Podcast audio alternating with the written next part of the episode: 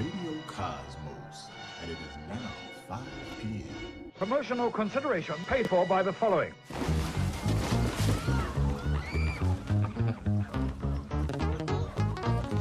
Why, y'all look like you seen a ghost. It's me, dear friend. Alive and kicking. Well, alive anyway.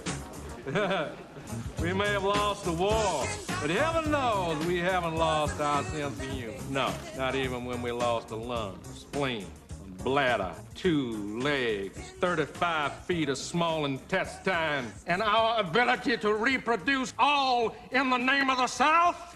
Do we ever lose our sense of humor?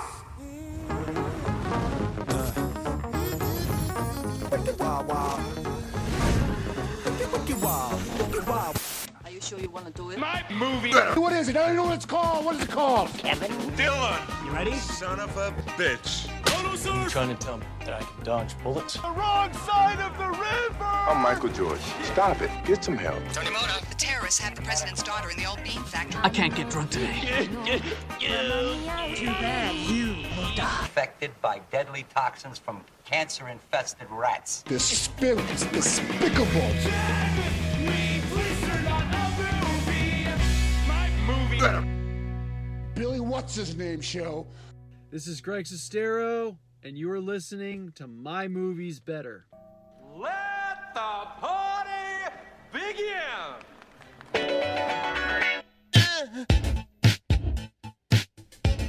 Ladies and gentlemen, and everyone in between, welcome to the 33rd episode of My Movies Better. I am Kevin. I'm Dylan. And this week, we kept up with our awards theme and decided to watch some movies that were nominated for and won several Razzies.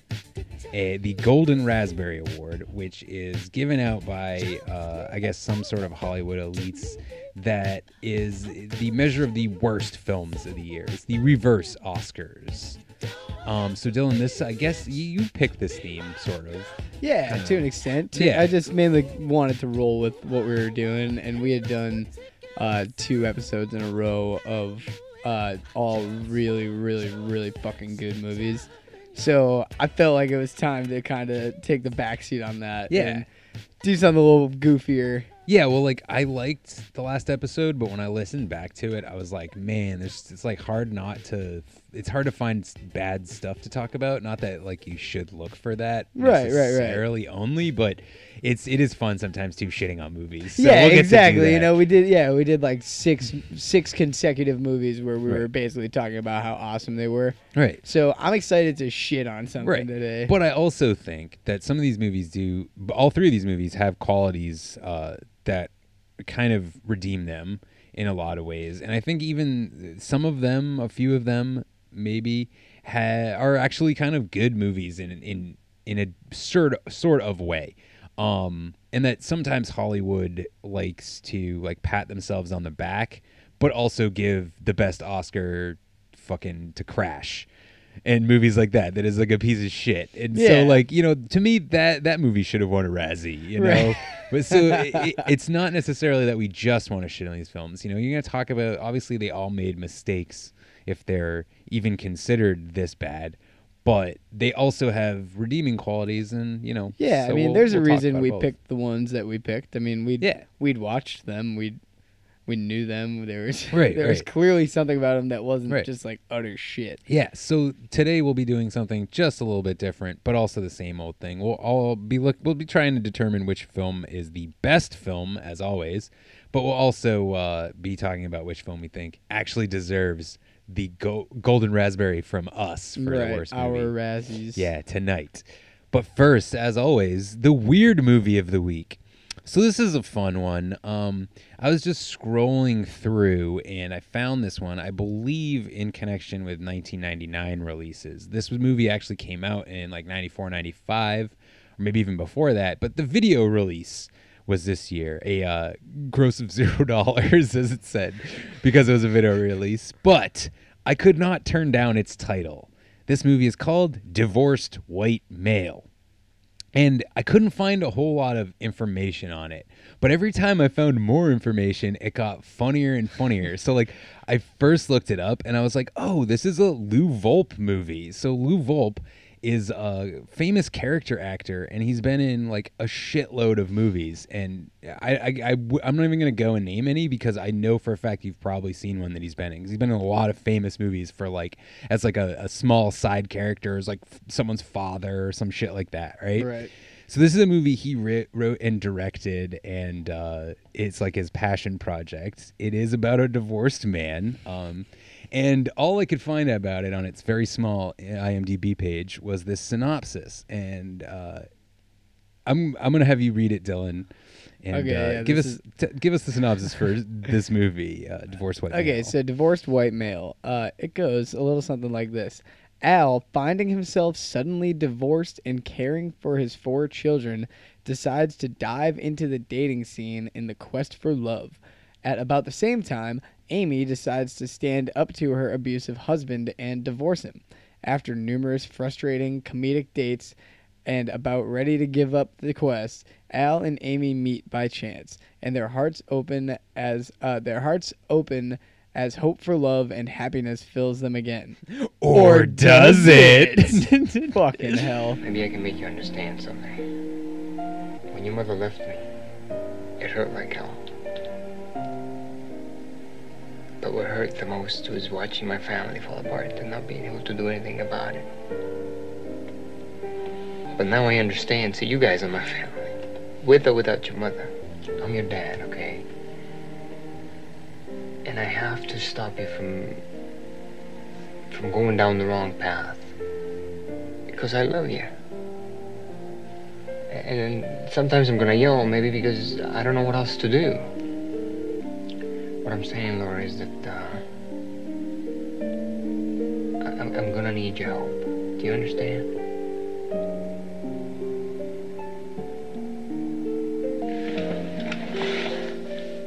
I know this has been tough on all of you.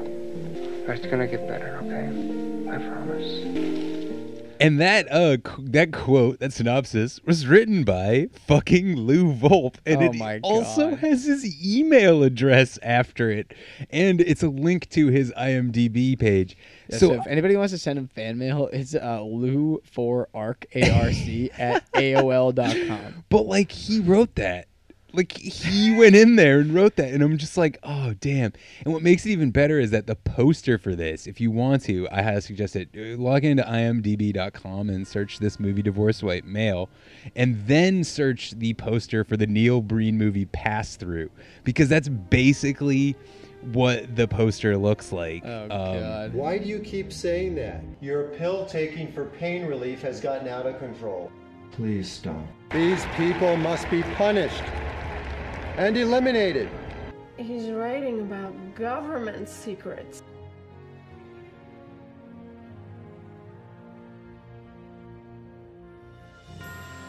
What Yeah, the exactly. dude? Why are there so many different things it- happening here? it's like a- like it's the a- lens flare. Yeah, that's, that's exactly what I'm talking about. There's like all this shit going on in the poster. It's exactly like you viewers at home, if you want to do this, if you look up the pass through Neil Breen poster and you look up the divorced white male poster, they're almost identical. Oh my there's like it's just there's so much shit going on. There's like it's like a badly cropped and and we also see here if you look at the divorced white male poster, it won Filmmaker Silver Award at the Atlantic City Film Festival, an official selection at the Las Vegas. it, Was it just playing casinos?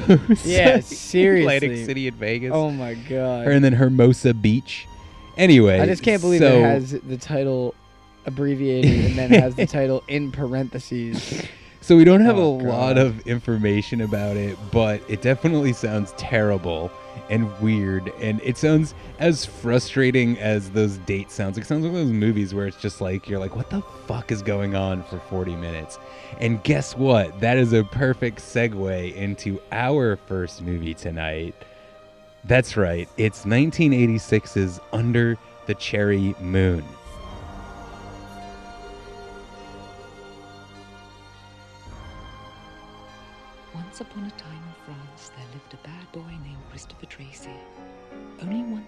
Tracy. Only one thing mattered to Christopher money. The women he knew came in all sizes, shapes, and colors, and they were all rich, very rich. Private concertos, kind words, and fun is what he had to offer them. Yes, Christopher lived for all women, but he died for one. Yeah, Lou, what is it? Isaac, get your ass out of that bed. You know them's my drawers. Who the hell is this? It's the delivery boy from the liquor store. I brought you some champagne the other day. You just tell me where you are and I'll come and kick your face off. Did you say kiss my face off? Well, I'd like that real well, because that's just what I did to your daughter.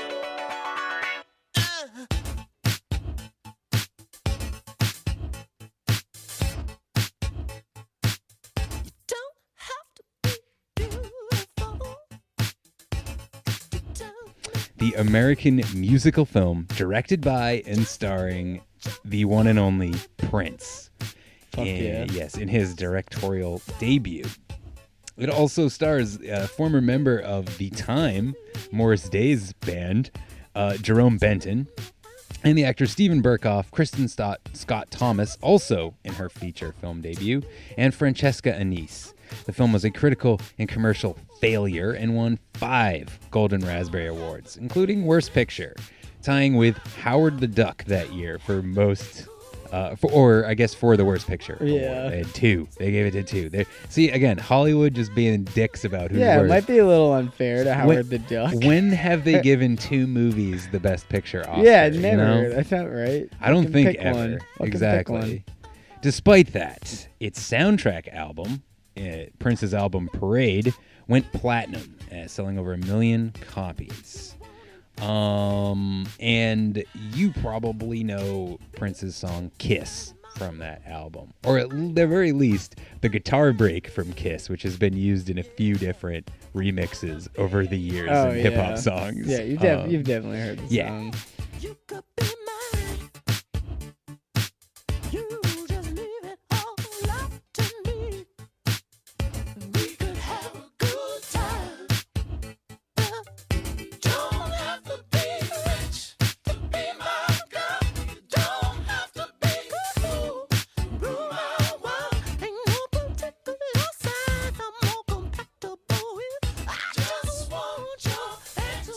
So uh, let's see. Let's roll right along here to the taglines, Dylan. Oh yeah.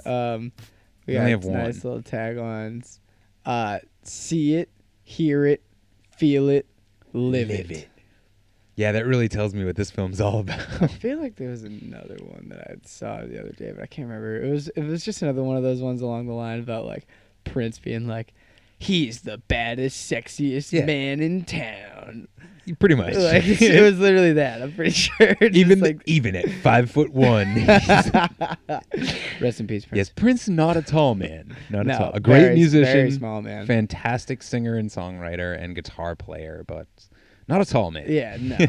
um, the budget was twelve million dollars for it, which you can sort of tell when you're watching it. It seems, other than like the outfits, like Mm. a fairly inexpensive movie Yes, to produce. Great cinematography. Yeah, very Great nice. All black and white too. Yeah. You know, it's it's interesting. Actually, I'm going to interject real, real quick on that because I always hear people say this about this particular film, and I found this out today, so I'm going to correct it. People say this film, and a lot of people say this about films in general, this film was shot in black and white.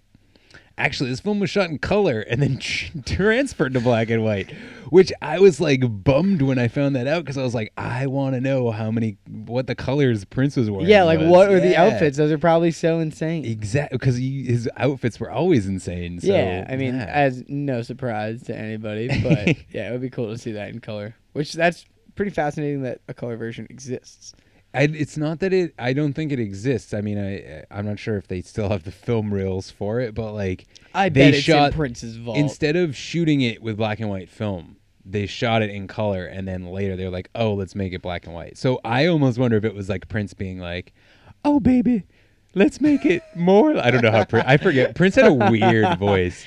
He had like because he's he's from Minnesota, right? Yeah. Yeah. So he had like you know he had like a weird sort of he in the movie he does it too. He does this like weird like nerd voice like every once in a while where he like talks like weird all of a sudden. And I can't even do it, but it's just like what? And there was a couple times he did it where I was like, I had to keep rewinding the film and be like, did another? Is there another person talking in this Dude, scene? yeah. What the fuck? Yeah, he throws his voice all over the Yeah. place. It's bizarro world. He's just uh, he was just a very like interesting.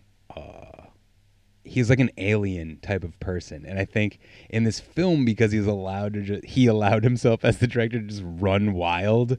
He just really does run Yeah, wild. it's like So- violently eccentric. Yeah, it's insane. Yeah. um, yeah, so it's a twelve million dollar budget for the movie, and on its opening weekend, it made a little over three million dollars. It was uh, at number eleven right after that in the domestic box office, uh, and it was the fourth highest among the weekend releases.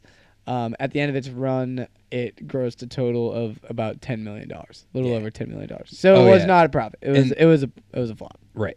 And I also would like to mention that we've been calling it box office just because that's what it says on Wikipedia, but Wikipedia is freaking stupid apparently because it's not the box office number usually that they have, it's the total domestic gross.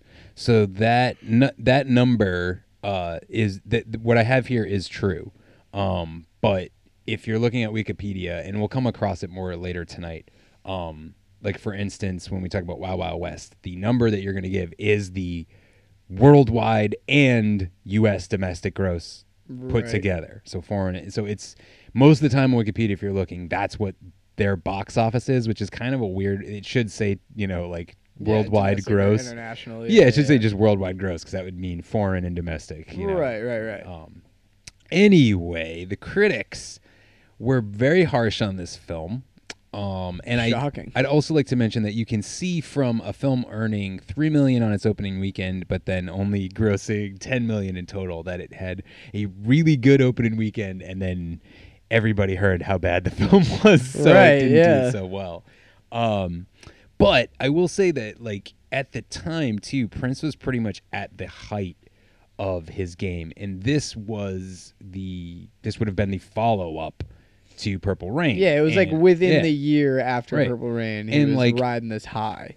I haven't seen Purple Rain in fucking. I don't even know if I ever saw the whole movie, but I haven't seen. Yeah, I'm- What? Like it's just, it's like, like this film. It just feels like an extended music video. So I can't even tell you like what exactly is going on in Purple Rain either. Oh, but Oh, Purple I, so. I, it, it's more cohesive than this. This film's biggest problem is that there's like very little cohesion, and it feels like it kind of feels like one of those films where the director just kept. It, it feels like The Room, honestly, in parts where the director just had an idea to do something and they did it, and then it made it to the final film, even though it made no sense in the context of the rest of the story. You know what I mean? Right. Or or that its sense was just like it just furthered the same plot along. There was a lot of like the same scenes happening. And it's the whole movie generally script wise is so derivative that that's why I feel like it feels just like a, a you know trapped in the closet or or you know just how music videos have become these like extended films Right, right. Kind of like the Kanye like runaway thing. Right, right. you know, the or um, 40 minute the thing. the Lady Gaga Beyonce song there, where it was like they had like the video. They, now they put out a video and it's like here's the short version of the video, and then here's the extra long version with like a five minute intro. and you're like- Yeah, right, It's right. basically like an opening scene, and then the music starts. You know, the, Yeah. the opening scene's longer than the song. You know, Right, right, right. And then it just plays the song Right. just to play it. Right. Yeah. This feels like a collection of music videos like shot as a movie for the album Parade. Yeah, and that's I mean, to an extent, that's kind of what it is. Yeah. In some parts, Yeah. for sure. I mean, they directly mention parade. Yeah, like, exactly. In the movie. um, and yeah, I mean, well, obviously, like the title parade, as we're gonna mention a little bit, the title parade comes from the, I believe, what is the first song on the album. It's at least it's the first Prince song in the movie, uh, chronologically, I guess, uh, for the music for the musical's sake. It is like the the uh, Christopher Tracy's parade. Is the name of the song. yep. And uh, we'll get back to that because that song is fucking out of control. Yeah, it's won- it's I'm sure it literally won a a Razzie for the worst song. I think it is maybe the worst song I've ever heard. Okay, and I love Prince. I Oh, but the guy Jesus. the guy was like so eclectic that sometimes things didn't work out. But we'll get to that. Critical response. Uh, this film has a 34% critical rating on Rotten Tomatoes eh, based on 35 reviews and an average rating of 3.9. And the site's consensus states Under the Cherry Moon may satisfy the most rabid Prince fans, but everyone else will be better served with this Vanity Project's far superior soundtrack.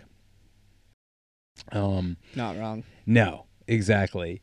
Um, however, uh, I Roger Ebert's web on Roger Ebert's website, uh, Peter Sobczynski wrote a reappraisal. I think that's how his name is said. Sorry, Peter.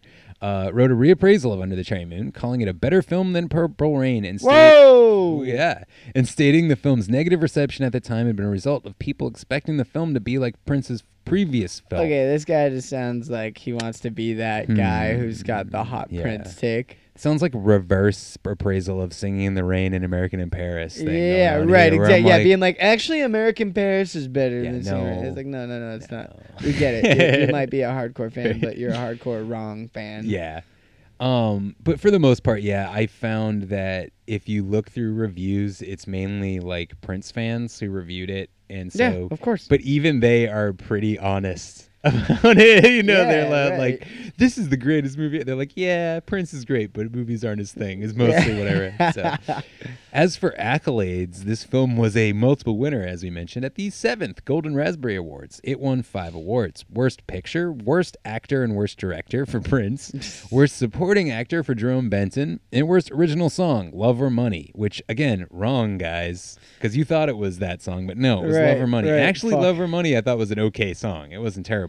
No, no, it wasn't too- like not too bad. fucking Christopher Tracy's goddamn parade, which dude, was like, that's it's just all Dude, this It's the oh, most egocentric fucking thing in the It's world. It's so bad. And then it was Um, also nominated for uh, worst supporting actress and worst new star. Poor Kristin Scott Right. Thomas didn't stand a chance. Again, again, who would go on to win Oscars and become a very successful ac- actress. right? Started Uh, at the bottom. Now I think, they're here. I think she's even an OBE. Oh, And really? yeah, exactly. Uh, Order of the Alright. British Empire. If Yeah. you don't know what that means. Alright. Um, Uh, and it was nominated for worst screenplay also. and it was also nominated for a Stinkers Bad Movie Oh. Award. We're now we're gonna have to do an Yeah, that's the episode next about episode, the the fucking Stinkers. Stinkers Bad Movie Award. God damn it! This movie came out on July second, nineteen eighty six. I was not yet born. I would be born in a few months. Other movies that came out this day: The Great Mouse Detective and Psycho three. And some other movies that were released around this time. Uh, one of my favorites, the all time classic Aliens, The Karate Kid Part 2, and Stand By Me. Hell yeah. Some great movies Mhm, out and around mhm. then. Uh, music also fucking great this Yeah. week. Finally, the big man. The, bi- The, the big Mac man. The. Mac Daddy, dude. The Mac He's Daddy. here. Uh, the song number one in the United States at that point was "On My Own" by fucking Miss Patti LaBelle featuring Michael McDonald. Yeah, Michael McDonald Amazing rules. He's song. so He's smooth. the best. He's so fucking smooth. Yes.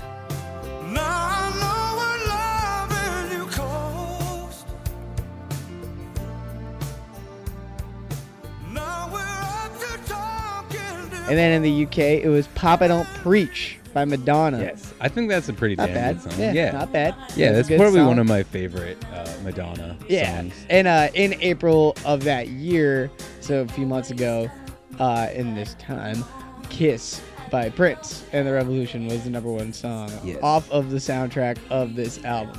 So once again, they couldn't line that up correctly. I- Correct. It's funny because we're it's the same thing. Wild Wild West actually would uh, charted after the movie came out, but um, this one, this one, the it, it also kind of feels like this movie is an afterthought for the album. Like he wanted to do a concept album, and then they were like, "Oh, what if he made a movie?" And then that like became a, a fun idea to Yeah, do like, oh, for oh, shit. yeah exactly and he just went because again like i cannot stress enough how much goddamn money prince was making at this time he was on top of the world and he could do no wrong and this is kind of like when you know you hit the zenith and start the fall back down to earth this was part of that and there's lots of stories it's actually funny i was reading an article so like in this movie at the beginning it says like per, it's a uh I can't remember the names. It was three names, like a something something production. Yep, yep. Those were his lawyers. Oh, really? Yeah, and he ended up firing them like a year or two after this because he had just spent so much freaking money on everything.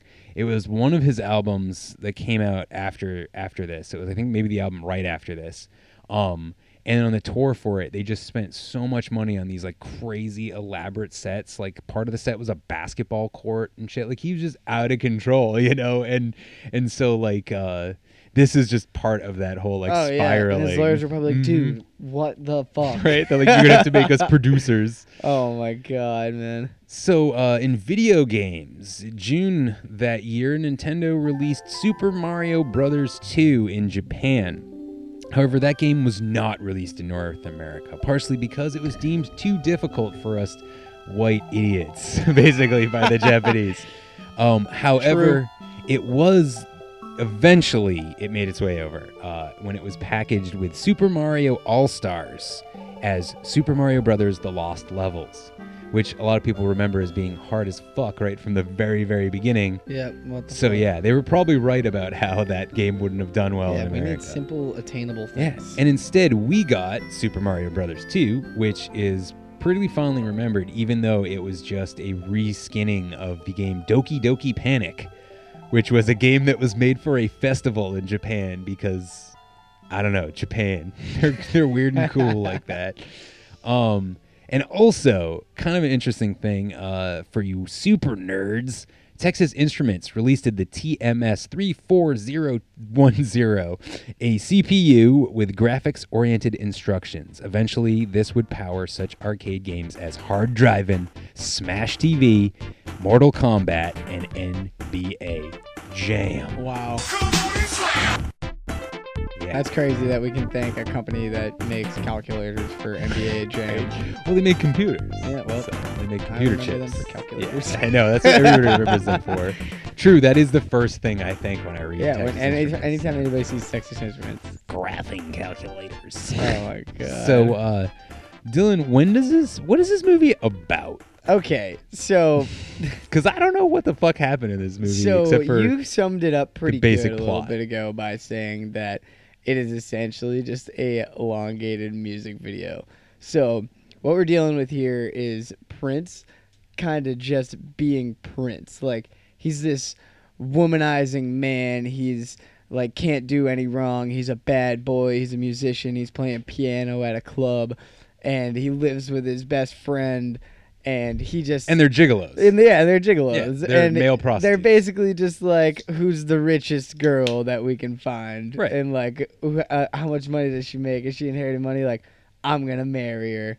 And then at the beginning of the movie, uh, Prince finds uh, Mary, who becomes our fucking female protagonist in like a newspaper ad. Yeah, that that still I didn't get that, and like I, I, like, don't understand why that was in a newspaper ad, and it Because said how much like money a- she was inheriting because she was like a socialite, I guess. Right, right, right. And uh, so, so the I guess the main concept of the movie is following Prince's plan to pursue this woman that he found in a newspaper because and she's rich. and another woman who's older who is also sleeping with that woman's mu- father. Right, right, right. Yeah. Yeah. So it's a complete disaster. and him and the guy from Morris Day in the Time, who is named Tricky. Tricky, so we'll just call him Tricky from now on. Uh, they're sort of flirtatious to the point that, and I actually think it's really fun in the movie. Like it's, it's. I, I wouldn't go so far as to say that they like play it to the point of like making a joke out of homosexuality, but they almost get there. And but it's like you can tell that they're such good friends that they're like having fun. So it kind of works at, at that level.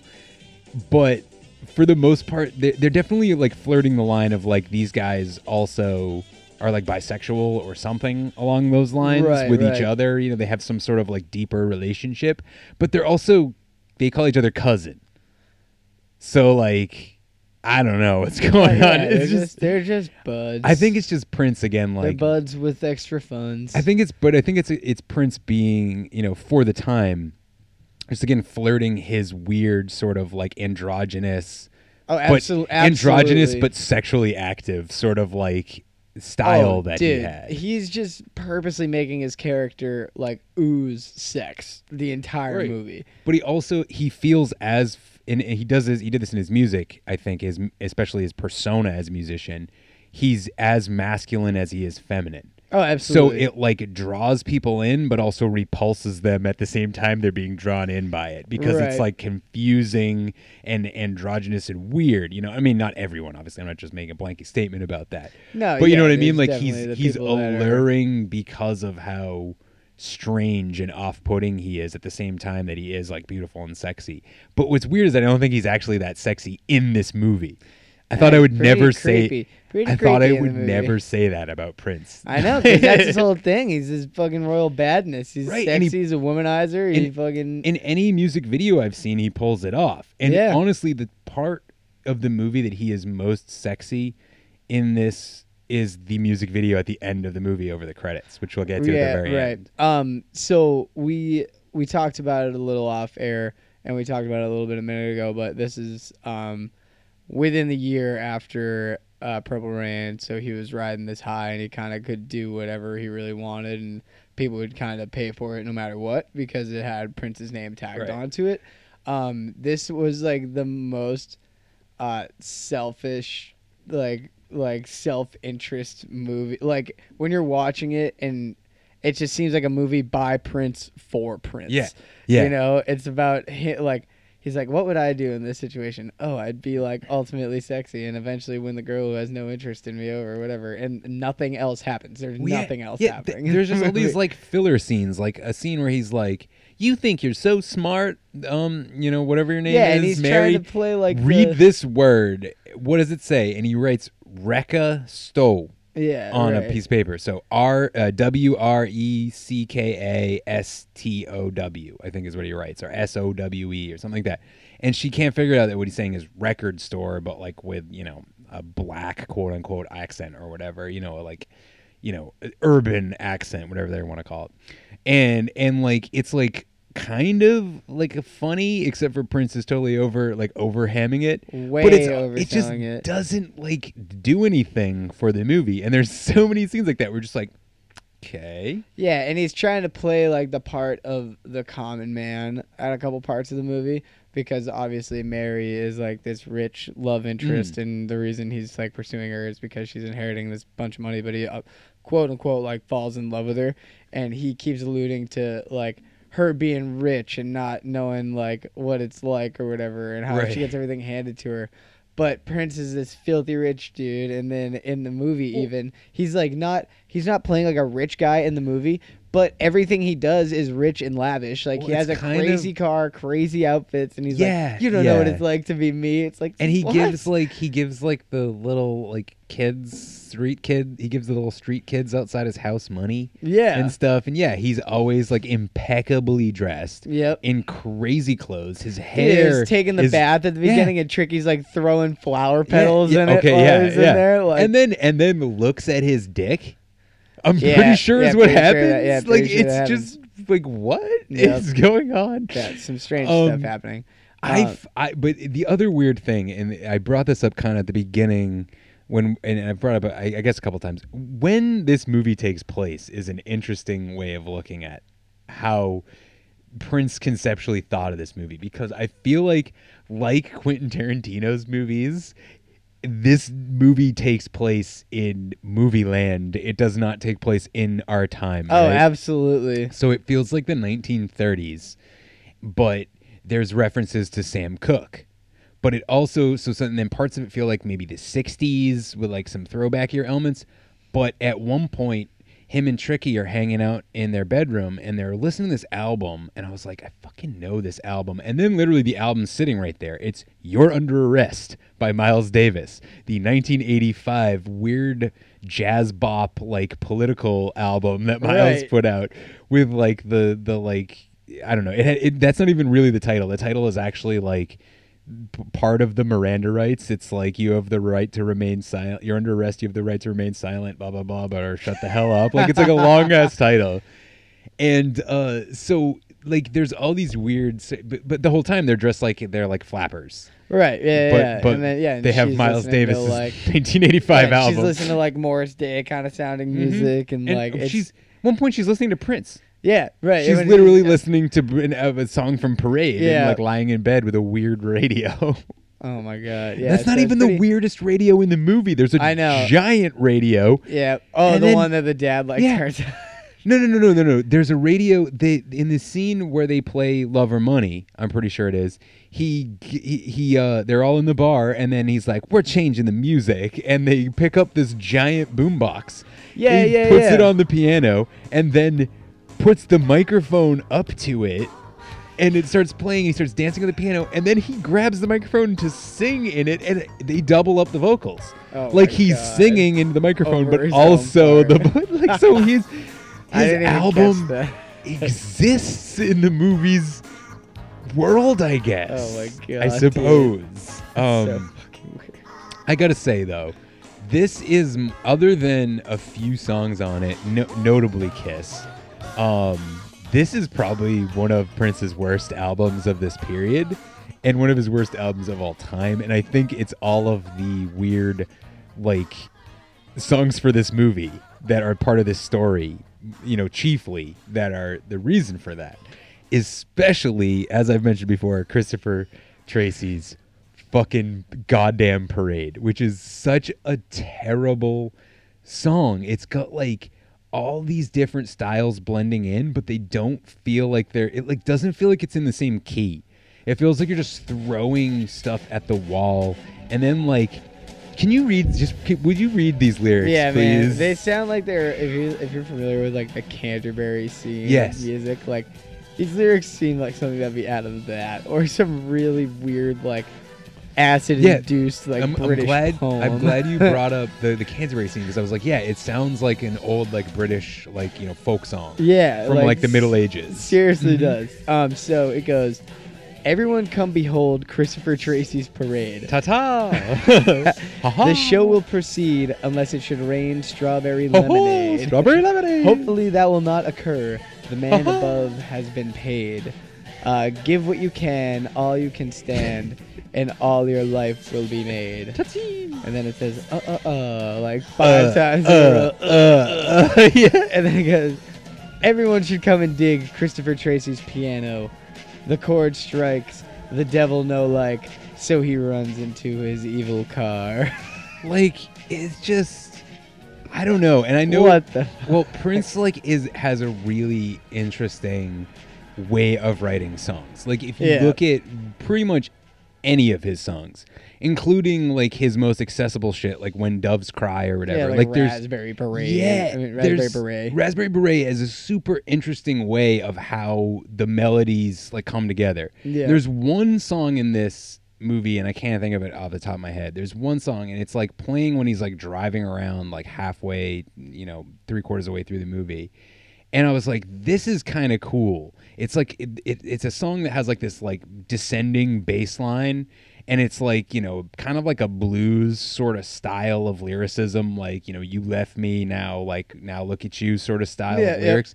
But like it's it's really funky, but it's different, and like so he was and a great experimenter. But in this particular case, this is like when the experiment doesn't work, and there's just so Yeah.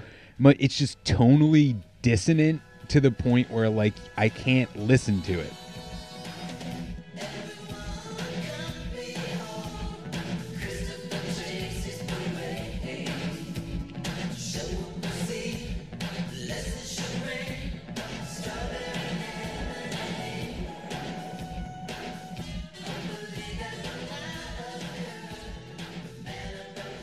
The song Yeah, like just what? overlapping. yeah it's like this there's like these strings in the song over like the funkier sort of like bass line and beats and they're just not tonally do not fit with each other Right, at right. all they're just like all over the place in the whole thing and i get it i guess he's going because i feel like it's going for this like funky medieval sort of feel but just no is not work Yeah, This I'm is- glad you mentioned the yeah. score too, because there's so many parts of the movie where like Drum machine. something will happen, yeah, and then the scene will cut and it's like Yeah, yeah. There's one that like I like jumped a little bit. It was like I was like, what the? And there's like, Yeah, it'll be like a like a old minutes. style like like a roaring twenties like Yeah. style party, and then the Right. scene cuts. It's like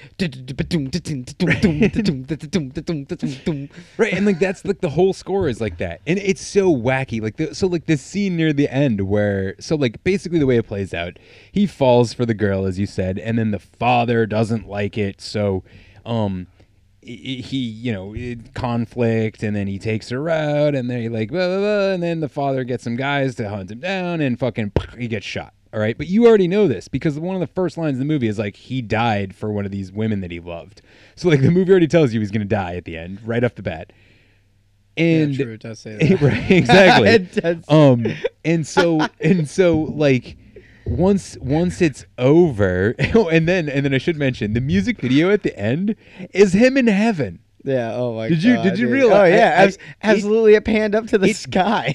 dawned on me after though that was the thing i was like i watched the movie and then i was like doing stuff and i was like at work or whatever the next day and then it just hit me i was like wait he was in heaven in that music video like he what the fuck like what is going on here but so um i just felt that in doing the movie the way he did it it it felt more like you like very specifically i know we talked about the music video thing a lot tonight but very specifically it felt like all right we have a music video right idea. And the music video idea is like it's like the roaring 20s and you are like a gigolo piano player guy and you're like sexy and then this girl sees you and she's like oh and like you it's kind of like the graduate you know like her mother's hot too and like it feels like there's like this like like general idea and it's like and then her father he's the evil guy and he's like powerful and he kills you at the end and if you just cut all of that into a music video, like the basic plot structure of it, which you could very simply,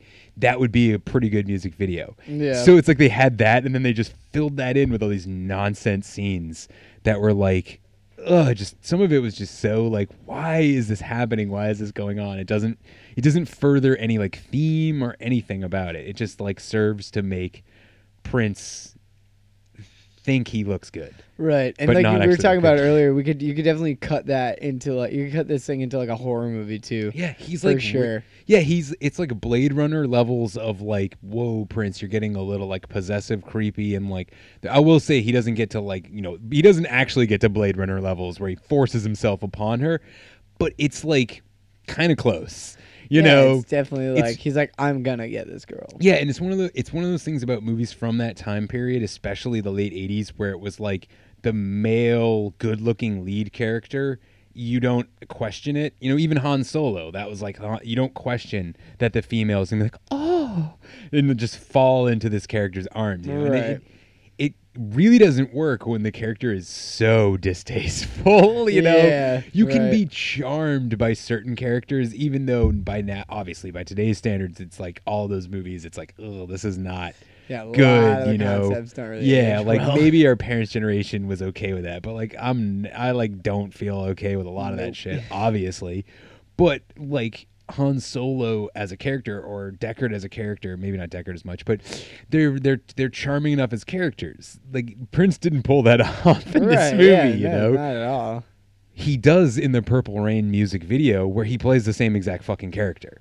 He's like a cool dick who's hot and he knows it and he's gonna get the girl by any means necessary and it's like he grabs her passionately when you script that it and you have to put words behind it it turns into this Yeah, under the So, cherry moon for sure. what is uh i'm gonna make you go first since you picked it what's your star rating I'm gonna give it Number a rating? two. you're gonna give it a two okay. Yeah, I'll give it a solid two. so under average Under average Right. for sure. Yeah, yeah. it is certainly Yeah. under average. Um, if you're a Prince fan in like the slightest and you haven't seen it, kind of like the we talked about when we were talking about the critical response of it, it's definitely worth a watch just because you Right. see like at least he's consistent with his eccentric uh, style of Right, right. creating. You know, it's not like when you're watching it, if you're familiar with Prince at all, it's you're, you're not really alarmed by any of it. You know, you're not alarmed about how he's making himself into being this like holier than thou right. person. Um, as a movie itself, it um nothing happens. yeah Nothing happens. There's no there's nothing. There's nothing. Yeah, no. It's not even like there. There's a few funny lines. Like Yeah, there's like, some laughable you're-" stuff. What does he yell about the? He's like, "You're di- you forgot your diaper." Oh no! He's, what does he say? He's like, uh, oh, she's he's talking about like her boyfriend, like guys that she sees or something. She's like, they're wearing like some. He's like, they're not doing this. And he's like, well, because they're probably wearing diapers. And then Yeah, he like yeah, storms out of something the like club. that, yeah. He basically says like guys that she sees are babies. Right. you There's know? a few lines here and there. There's definitely are- laughable stuff that isn't meant to be laughable, which kind of brings some joy to it. And there's some good cinematography in it. Like Right. it, it does look pretty good. And if you like like funny bad acting, there's that. Definitely, uh, and it doesn't really take itself too seriously for, for the most part. Like some parts, it, it kind of you can see it's trying to, uh, but it's not really over the top in that. No, I'd It's say too, it's too goofy to be anything. Yeah, And- but then it all of a sudden gets like all maudlin at the end, and fucking you know Tricky's like crying over his dead body. And yeah. it's like, what the fuck is? This I wouldn't say you have to see it, but like if you have any interest in watching it, I wouldn't tell you not to.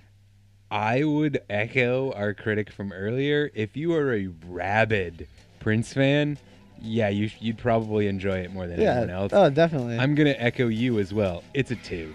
It's under average, bad film, but not worst of the worst. And like, I mean, part of me wanted to shut it off, but another part of me just wanted to see if anything was gonna, if it was just gonna continue to be the train Yeah. wreck that it was. and it Lo and behold, yeah. all right, so we're gonna take a quick break, and then we will return for 19. Oh, I've been like not talking to my mic for like too long, but whatever. Yeah, you're good. We'll edit it in post. We'll return in a Great sec podcasting, for yeah, showgirls.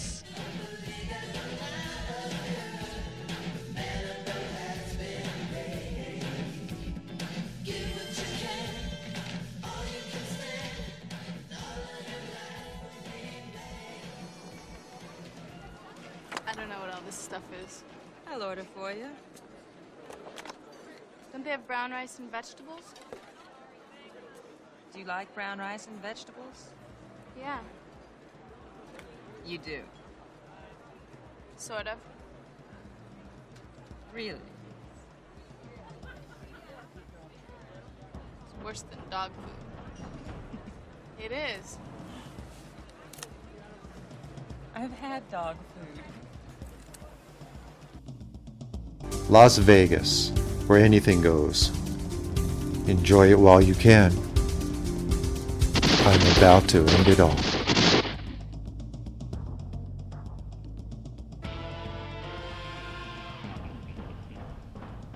So, Showgirls is a 1995 erotic drama film written by Joe Eszterhas and directed by Paul Verhoeven.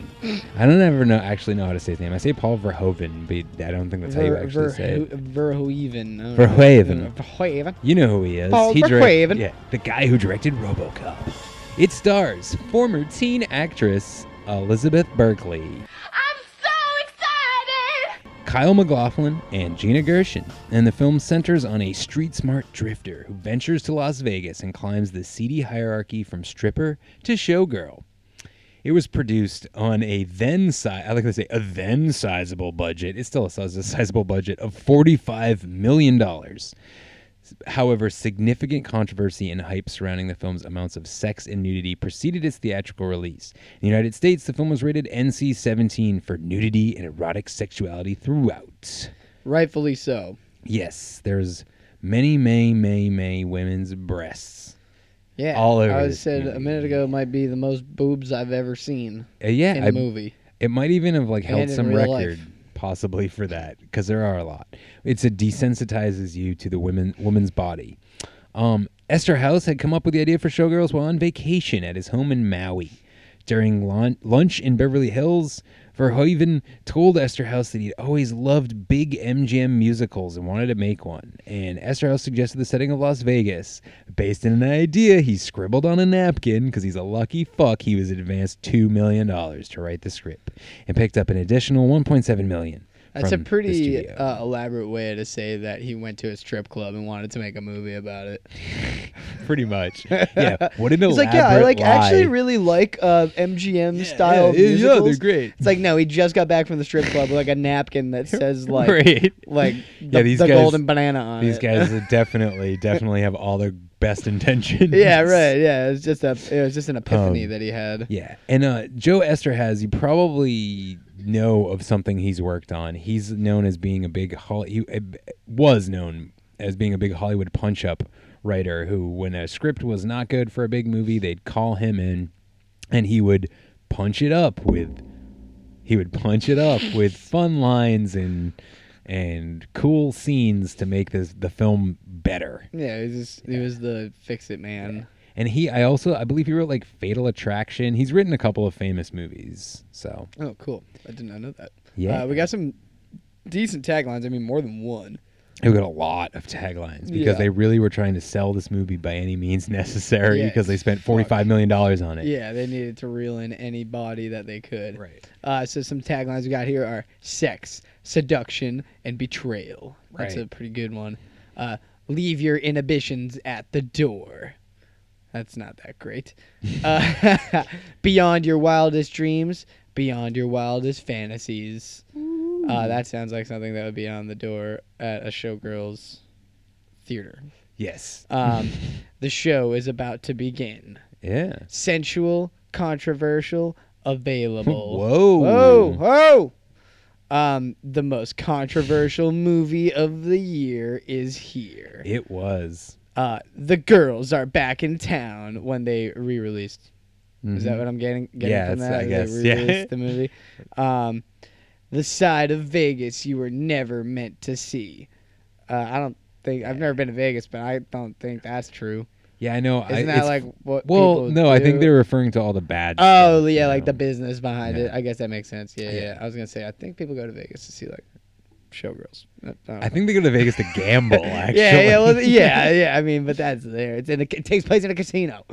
Um, so the budget was forty-five million dollars, like we said before. Uh, they gave the movie like twenty taglines. They reeled in everything they could to try and get people to make it worth its money. it wasn't. Uh, it made about thirty-seven point eight million dollars. Yeah.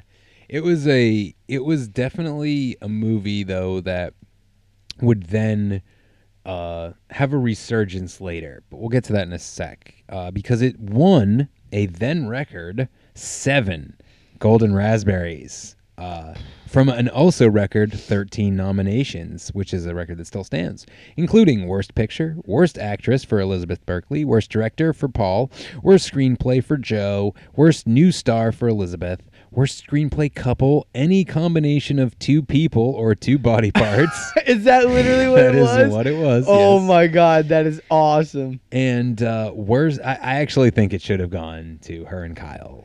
Really, but I get it. It's a Yeah, joke award. yeah. And worst original song uh, for David A. Stewart and Terry Hall's "Walk Into the Wind," Ugh. which is pretty bad Yeah, song. uh, oh, I, properly awarded. I feel like nobody wanted to touch this movie. I feel like Hollywood saw what was coming with this. Um, but we have a fun thing, so we're gonna come back to this in the second one. Uh, nobody came to uh, get the Under the Cherry Moon award, but uh, the Razzies does have a a small contingent of people who have come to accept their awards. Usually it's in a joking fashion, and usually it's not someone who's directly related to the film. However, in this case, uh, Paul Verhoeven did appear and uh, accepted the award, the Razzie. He was a good sport about this. Wow, that's awesome. Yeah, Good guy. They they both were. Um, I actually have a quote down here somewhere. I thought from them. I guess not. I thought I had saved it, but I, there was a, a couple of quotes from them where they were like, "Yeah, you know, um, I guess it didn't work out the way we we planned. Like it wasn't what it wasn't what Oh, we what a meant. good Uh, yeah, What a good sport. like whatever. It's bad. Yeah.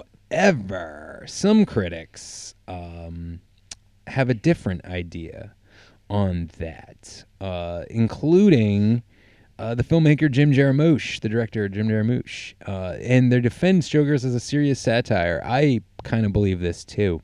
Um, he called it one of um sorry here uh, Jacques Rivette called it one of the great American films of the last few years. Though very unpleasant, it's about surviving in a world populated by assholes, and that's Verhoeven's philosophy.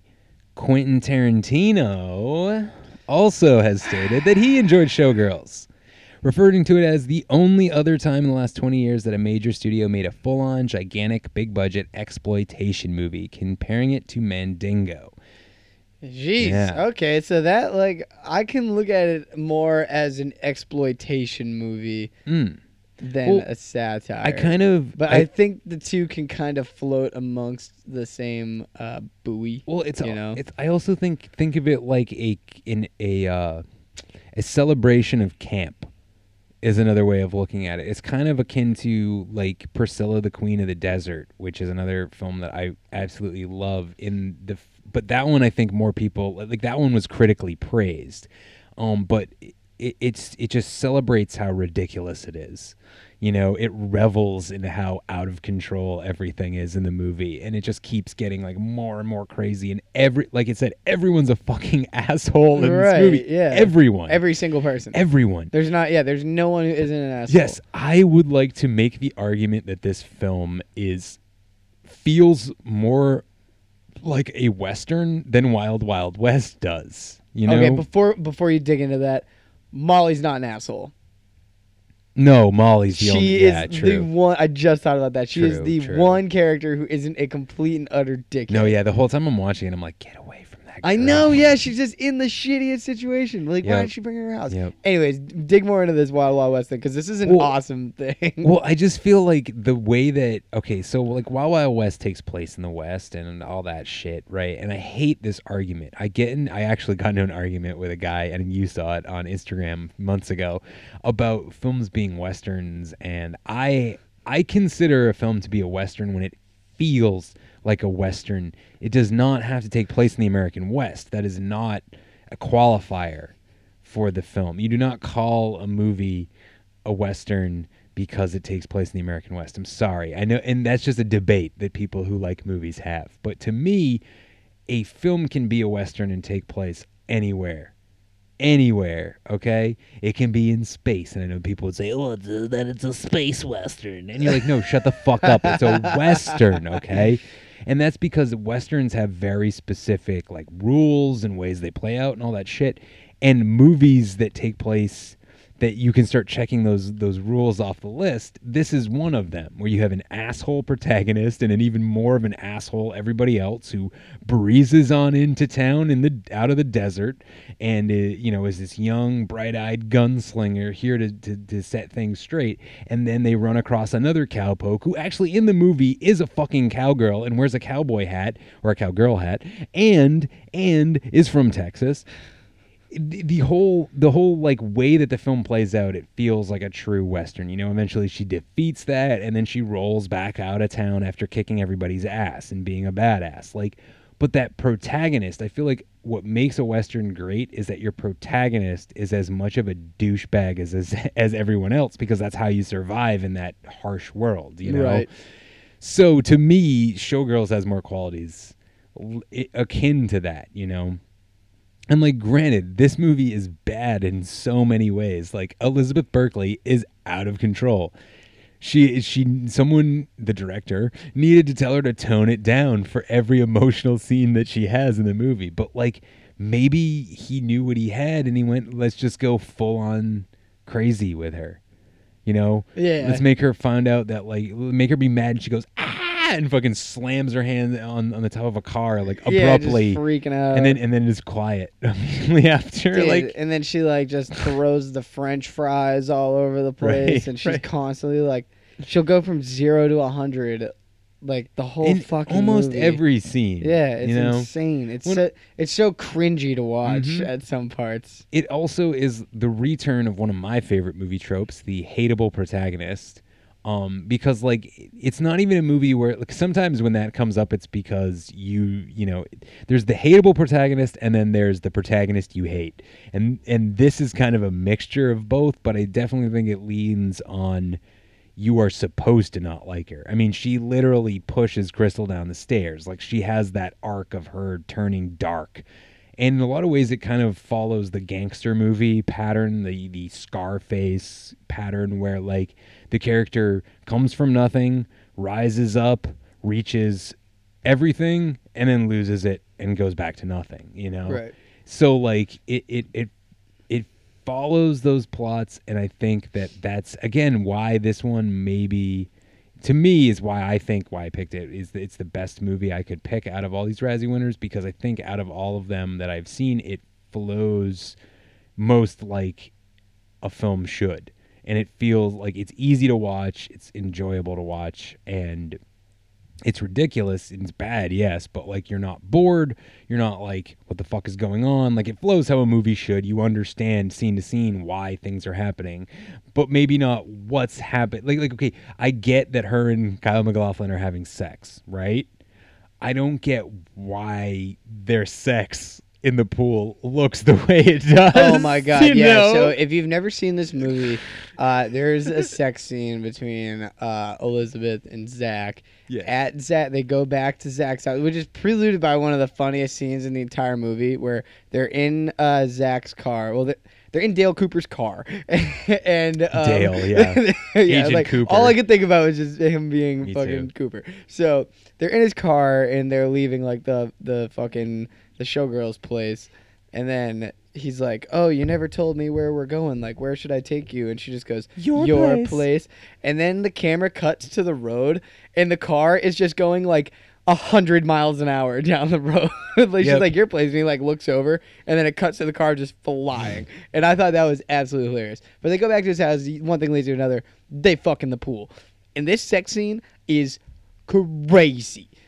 Like it, it you have to watch it. Well, if nothing else, you have to watch it's, the sex It's scene. also prefaced, and you could also watch this one by her lap dance of him, where she does a similar thing. Like she's like straddling him, and then she like leans back and like thrusts and like moves her shoulder. Basically, it's- just starts going insane. Yeah, and it's so weird because she does it so dispassionately. She has this like she has just this look on her face the whole time like if you've ever seen the the the scene in Saved by the Bell where she's like taking the pills and she's like I'm so excited like it, she looks like that throughout the whole movie. She just has this, this like sour puss look on her face. Even when she's smiling, there's just something like so like Like evil. well, I don't know, man. I think I, I almost wonder if she like um I don't know this because this movie. It's funny that like we we talked a little bit off air about it, and th- this movie I really think has a lot to do with you know like men's control over women and shit.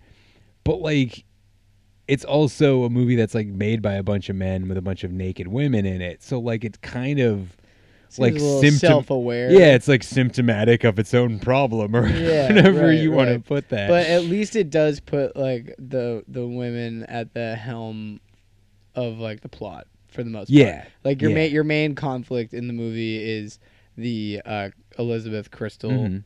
the the Elizabeth Yeah. Crystal feud. You I mean- that's like your, your pinnacle. Yes, it passes the Bechdel test, which neither of the other two films tonight do.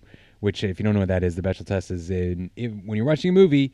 Note if two women in the movie have a conversation with each other that is not about a man in any way, that you can't even like somehow draw back to one of the male characters. This movie has those. Yeah, a lot of them. Yeah, it has conversation between women about their lives. Yeah, so there. Yes, I'll give it that. You know that there's none none of that in Under the Cherry Moon because the Definitely only, only Wild Wild yeah, the women talk about Prince. Yeah, right, yeah. so of course there's nobody. Everybody's talking about Prince. Right. movie. Uh, Uh, apparently, there's a musical too. I, I don't know if uh, we should touch yes, that. we quick. will. It's coming up. I have it down here. Don't All worry. right, I didn't scan. So, um, despite all of that poor critical reception and poor box office turnout, though it's funny though, it, it was if they didn't spend that much money, it would have been a good box office because it did make almost forty million dollars at the box office. Right, yeah. It made a shitload of money on VHS, DVD, and Blu-ray. Cause no shit, Yeah, right? right, It is one of MGM's top twenty bestsellers and has grossed over a hundred million dollars in home media alone. That's insane. Cause that is one of their top twenty mm, bestsellers. Yeah, cause lonely men and titties. Yeah, I mean it makes sense. it's like softcore porn in Oh, a way. Jesus. But uh, this movie was released September 22nd, 1995, alongside such classics as Canadian Bacon, Empire Records, and Se7en, aka 7. um, some other movies. That's got to be how you say it, right? Yeah, that's exactly. I mean, it's it's S E the number seven E N. Yeah, right? Se- seven Ev- N. N. So seven N. Uh, movies released around this time: The Big Green, Halloween: The Curse of Michael Myers, Mallrats, Get Shorty, and one of my favorites, Nick Cage's classic Leaving Las Vegas. Hell yeah. Yes. Um, music in the time uh, in the United States was uh, "Gangsta's Paradise" by Coolio. In the U.S., they were spending all their lives. Yeah, just living in a gangster's listening to paradise. Gangster's Paradise. Yeah. Oh, yeah. Oh, fucking great song. Mhm. And then, uh, like, without that, um, the theme song to Kenan and Kel didn't exist. So True. We got to be thankful for that. Um, and in the UK, "You Are Not Alone" by Michael Jackson was the number one song, which is a great song. Yeah, it's it's a little. s- It's, like definitely slow. ballad, it's it's yeah. like definitely a, a- I mean, yeah, it's a ballad for sure, but it's one of the ballads that he does that isn't like. Know, About a doesn't rat? like bore. Yeah, it also doesn't It's not bore like me Ben. to fucking tears. You know. yeah. In video games released around this time uh, for the arcade, Tekken 2, one of my favorite fighting game series, Tekken. I think it's the best fighting game series personally, but that's just me, especially Tag Tournament. Uh, also, Rayman was released for the PS1, uh, the first game in the Rayman series, and The Secret of Evermore for the SNES. So, even in 95, still getting some SNES games. Um, November, on November 5th, Game Facts debuts on the web as an archive of video game F- FAQs or frequently Nice. asked questions. Yeah. Very good I guess database. Is that would that be I always say it as game facts like when I Me read too. it in my Yeah, head. game yeah. facts. I think it's actually game FAQs cuz that's what it is, but whatever. Yeah, it definitely. Yeah. Yeah. Fuck. Still they're still going strong. Yeah, I, guess we could send an day. email and ask how Yeah, it's we pronounced. figure yeah, it out. We'll, we'll get the answer for that in episode uh, 34. No, you won't. I Um, will. And also, uh, Nintendo for the very first time this year unveiled a playable version of the Nintendo Ultra 64, aka the Nintendo 64, at the seventh annual Nintendo Space World Software Exhibition in Japan. 13 games were demonstrated, but only two were in a playable form Kirby Bowl 64 and Super Mario 64. Hell yeah. Yes. Well, so that's always fun stuff. So this was your pick. Yes, this was my pick. I thoroughly enjoy this movie. I do think it is a a true uh, hard satire and like I was kind of saying before, I think it is a film that forces you to look at things and not look away. It almost does like what Ari Aster does with with horror. Um, like it just uh, lingers on stuff a bit too long for comfort, and uh, keeps escalating its themes. Um, like so, it it. I think one of the big themes is, uh, you know, and so like trigger warning. If you are gonna watch this film, um, there is a probably I think one of the most brutal rape scenes, albeit its length is sh- very short um, in this film and it's presented in such a like over the top dramatic way and and it happens to the most innocent character in the film and it's just there's a lot i think said in it. So like again if you are looking at this film you know, from an analytic analytic uh, standpoint analytical standpoint i should say um i think that's one of the biggest themes in this movie is women being raped and the being you know controlled by men in a sexual nature. Like i can't really think of another way of putting that. So i feel like the escalation leads you to a point where the director is literally saying to you look at it. Fucking look at it. Look is look is what is happening. You're allowing this to happen. This is just you know this control is no different from the control that they're experiencing. You know, because I think it's also the fact that it happens to Molly. It she's the the character who's not a stripper. You know, she's the costume designer. She's like the friend. She's like the girl next door sort of character and all these other ones. She's the only, as you said, the only character who's not an asshole. Yeah, In the whole the movie. entire thing, You know, yeah. the only one who doesn't quote unquote in your movie mind deserve any sort of punishment. So I think that the movie actually confronts you with like, oh, so you think that Crystal deserves to be punished. Well, guess what? None of them deserve to be punished. No one deserves to go through the shit they're going through. Right. And I th- so I think it's also interesting that like Nomi and Crystal's, you know, resolution as characters isn't as enemies, it's as friends.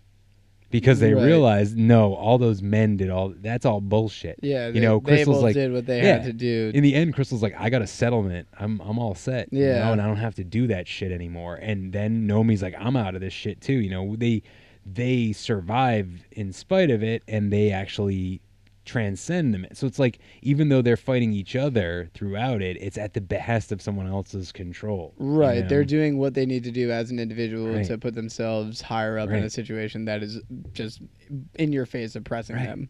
Right, Gina Gershon isn't the bad guy. It's Kyle MacLachlan with his emo haircut. Yeah, you oh, know. Jesus, yeah. Oh God, and And it, looks like the so- missing guy from right, fucking Metro. right. Like, uh, was it Metro Station? Yeah. No, like Motion City soundtrack. That's what I so was thinking in uh so like and they and people involved in it knew it like in 1997 Eszterhas said clearly we made mistakes clearly it was one of the biggest failures of our time it failed commercially critically it failed on videotape it failed internationally actually that was 97 I was he was gonna wrong say, about videotape Yeah, might have spoken a Yeah, little too soon um, one part of that. Uh and he even said that rape scene was a god awful mistake. In retrospect, a terrible mistake. And musically, it was eminently forgettable. That he was definitely right about. Um, and he also said casting mistakes were made. So I think that what, while you can make an argument like I did for that scene being important in what the movie's overall theme is, I do think that it is too much. It's like, you know, eh, in RoboCop, you got pulled back from doing that stuff, and you didn't have the extreme violence that he wanted to put on there. And I guess you could debate either way whether or not that's good or bad. But like in this film, I think that like the implication would have served as much with the character. I think actually seeing the raw brutality of it is just like distasteful. Honestly, you know what I mean? Oh, like oh, it totally is. it, it and it feels like rubbing it, it there's a side of it that feels like rubbing it in the face so like as much as i said you know i feel kind of conflicted about this film in a lot of ways especially when it comes to that one particular scene but i do think that like you can you can look at it either way pretty strongly so it's, it's tough you know Yeah, it's it's heavy and it's like it, definitely a, a trigger warning Mhm. for sure. If you haven't Yeah. seen this movie and you, you want to watch it, if that's something that you can't. yeah yeah because Yeah, that's- it's, it's yeah. bad. i mean just to, to, say it's brutal isn't really but it, just like you know brutal is brutal Yeah. so remember Yeah, that look up that word if you don't know what that means Yeah, I yeah. If you, yeah, if you need to look up Um, a fucking Webster definition of brutal. Kyle MacLachlan said, I was absolutely gobsmacked. I said, This is Of horrible. course he did. he said, This is horrible. Horrible. It's a very slow sinking feeling when you're watching the movie. Um, yeah, you know, he said in all that stuff, but like I think that like the resurgence in it I think that like what the movie the movie's enjoyable and and emotional. And I think that's what the other two movies tonight didn't bring to the table. If there's one thing that you will take away after watching uh, one thing that will happen to you when you watch Showgirls is you will be filled with many different emotions and they will be extreme emotions. And it's not just the emotions of confusion and boredom like the other two movies. It's more, you know, you have you, you you you run the spectrum from laughing out loud at the stupidity to being drawn in by certain scenes to being completely disgusted by other scenes like it goes all over the place. Yeah. So um what do you think? Um, dude, it's at. I, I was the same way like you were with um Under the Cherry Moon at first. Like about thirty minutes in, I was like, I don't think I can do this Yeah. anymore. You know, I almost had to just stop it and give it another go. But like you said, it, it is a bit of a whirlwind of things. Um, the acting is bad, um, not bad enough to like push you away from it just for that. Right. It's sort it's borderline like bad good acting. um, conceptually, it does keep you interested. Like you know what's going on, which is enough to keep keep me into it. Right. It's like if I didn't have a bias of having seen Under the Cherry Moon before, or at least being into Prince, I would not want to watch it. Right, really. right. You know, but it does have a plot that drives, and there's suspense, there's twists, there's there's something in it for you. I don't um don't think it's for everybody. No. Um, I don't think it's really necessarily worth a rewatch after seeing I it do. once. You know, that's just me personally. Yeah. Um, but I I can you know I get it. I I I didn't know that exploitation quote, and that kind of makes me think of it differently. Right. And I will watch it again, looking at it more satirical and ex, like expletive Oh yeah. because that is probably the best message that you can pull from this is that they're really showing you a lot of the problematic things that are happening in front of everyday people's Mhm. eyes you know right? And I just think that there there's too many instances and lines and scenes. Like I can't I cannot fathom that they weren't shooting that pool sex scene we mentioned and they weren't like this is hilarious. This is one of the this is fucking ridiculous, you know? Like there and there's plenty of lines like that too. The, the the script itself is peppered with stuff like that, you know. yeah yeah so i mean they had to have been aware at a certain point that like the serious line that they're trying to say right now is actually hilarious or Mhm. that like you said the sex scene is just way over the Right. top or like pretty much all of nomi's scenes in the first act of the movie are just so eccentric and so like Well, and I think again, it's a film that makes you uncomfortable, and I think that they meant for you to feel uncomfortable. You know, you're not supposed to like Nomi because she's too strong of a woman. You know, like that's it's unfathomable that she is the way she is. Right It's also unfathomable that Crystal is the way she is, you know? And then Mhm. you find out later that they're not really like that. They've been driven to that sort of like caged animals, you know? Right. And so I think you can take that a lot of different ways. I don't really know because I'm not a woman, so I can't express like what my feel, what a woman's feelings are on that. But like, I'm sure you can look at it as that being, you know, good, but also bad from a feminist angle or whatever. You know that like, what you know, the women being caged eh, essentially is what that like industry can be, especially if it's run by pimps and men. You know, Right. Yeah. Exactly. I yeah, just- he makes a good point. I forget what his name is. The guy who, um, who like she gets fired from the club dancing with him, and like the uh, he makes the dance routine for her, but ends up sleeping with. The Oh yeah, yeah, yeah, yeah. The, Um, the when- um, oh, I forget his name. yeah, It- it's um fucking. but also like like the other males in the film, like he's presented as wanting her for substantive reasons. Well, yeah, but when he's when he's uh, when he sees Zach pull up in the car, and he gets out and said like says hi to her, and she thanks him for the flowers, and he's like, "Oh, he gave you those? Like he's a pimp," and she's like, "No, he's not. He's like the show director." He's like, "Yeah, that's what I said. That's he's a I- pimp." yep, Yeah, yep. it's like that's putting it right out there, Mhm. right on the line. Like, Exactly, exactly. But really, so is that guy. right? Yeah, You exactly. Yeah, exactly. I mean, he's not any better, Right. You know? Well, because and also I think like like Elizabeth's character is s- supposed to be like, uh, you know, so genuine. She's like the farm girl rolled off the you know rolling into town, and like she doesn't understand until she experiences his uh you know his dishonesty with her about that that like you know love to certain people doesn't mean the same thing it means to her you know and shit yeah. like that i just feel compared to the other the other two movies i can't think of what substantively what under the cherry moon or wild west is saying other than prince is cool and will smith is cool like that's what those two movies really that's their message i think that this movie whether or not you like it has a clear message Yeah, there's definitely line, a bigger you know? thematic point yeah, to it. yeah Um, I did think it was a little un, like not unnecessary, but I thought it was weird when they threw. Not, I thought it was weird that they threw in like her troubled past, out of nowhere. Yeah, like that she's really named Polly Ann, and they made the joke that they called her Pollyanna. Yeah, like she was like And you know like- naive, and then her name's actually Polly Ann. Like yeah, yeah, and like yeah, they they're asking her for personal information, and she's like dodging questions and doesn't know her so or won't Oh, say her social yeah, I don't know my security, social number, security and like stuff like that. And then all of a sudden, uh, Kyle MacLachlan's character like lists off her whole like criminal record and everything, Right. and, and then and then nothing happens of that. And then they just brush, they just like say like, "Oh, you had a troubled past and you're a criminal," and then Yep. she just continues. yeah. I was like, "Oh, that's like weird that they tagged that in there." Um, so what did you what would you think of it? Where are you putting this Um, one? Your pick. I am gonna give this one a four. Whoa! Yeah, it's not in the canon, but I do think it's a good movie.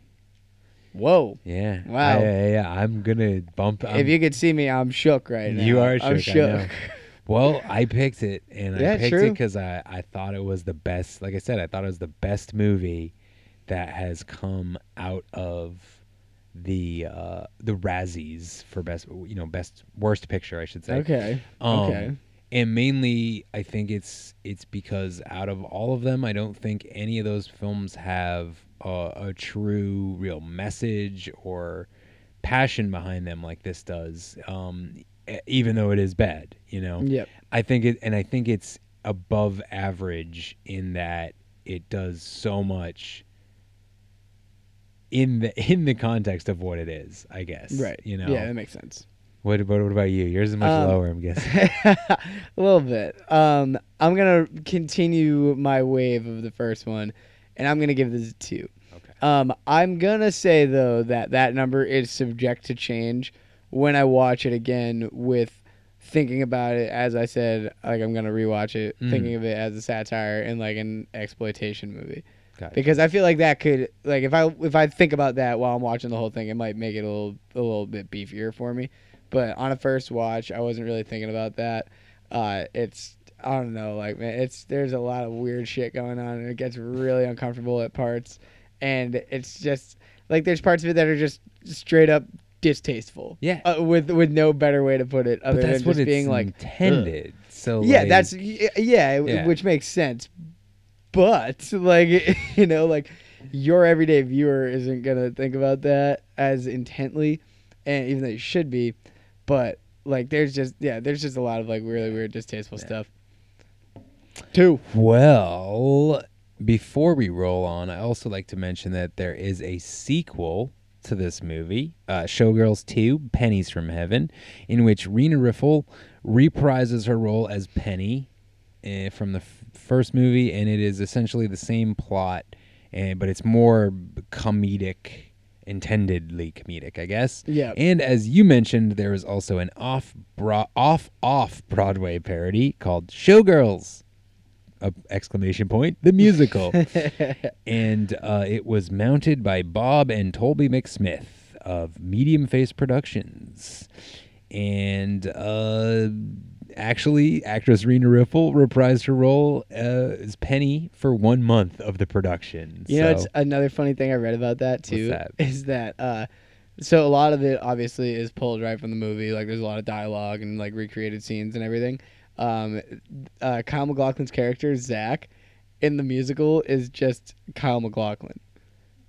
They, that's what the, that's in the musical. His character. They just call him Kyle MacLachlan instead That's of Zach. I was like, beautiful. jeez. That's be- yeah. Well, because I, I would mention too, this room has this room. This movie has a cult following, like The Room. Yeah. not as big, but uh, it's definitely has a big cult following, and yeah, that's part of it. It's this kind of these inside jokes are about the movie where like nobody calls him Zach, everybody calls him Kyle MacLachlan because that's you know he's like the one of the few famous actors in it. You know? Yeah, like if you didn't watch Saved by the Bell, he's the only person you recognize from right. it. You know. maybe Gina Gershon. I mean, she's pretty famous. Right, but yeah, true. Yeah, yeah. yeah. I, I recognized her. But other than that, not too much. Right. So yeah, exactly. Well, especially at the time too. Like Yeah, coming out in like '95, like he's the dude that you're recognizing in that. Definitely. so we're gonna take a quick break, and then we will come back and stroll and roll and bounce into the wild, wild west, the wiki wiki wild west. Your pick. Wiki wiki wild Group. Thanks. Wiki, wiki, thanks. The babysitter's here. Come on downstairs. But, Mom, I'm playing Wild Wild West. I have to leave soon, Eric. But, Mom, me and Artemis Clyde Frog still have to do our love scene with Salma Hayek. Come down as soon as you're done. Well, I'm a badass cowboy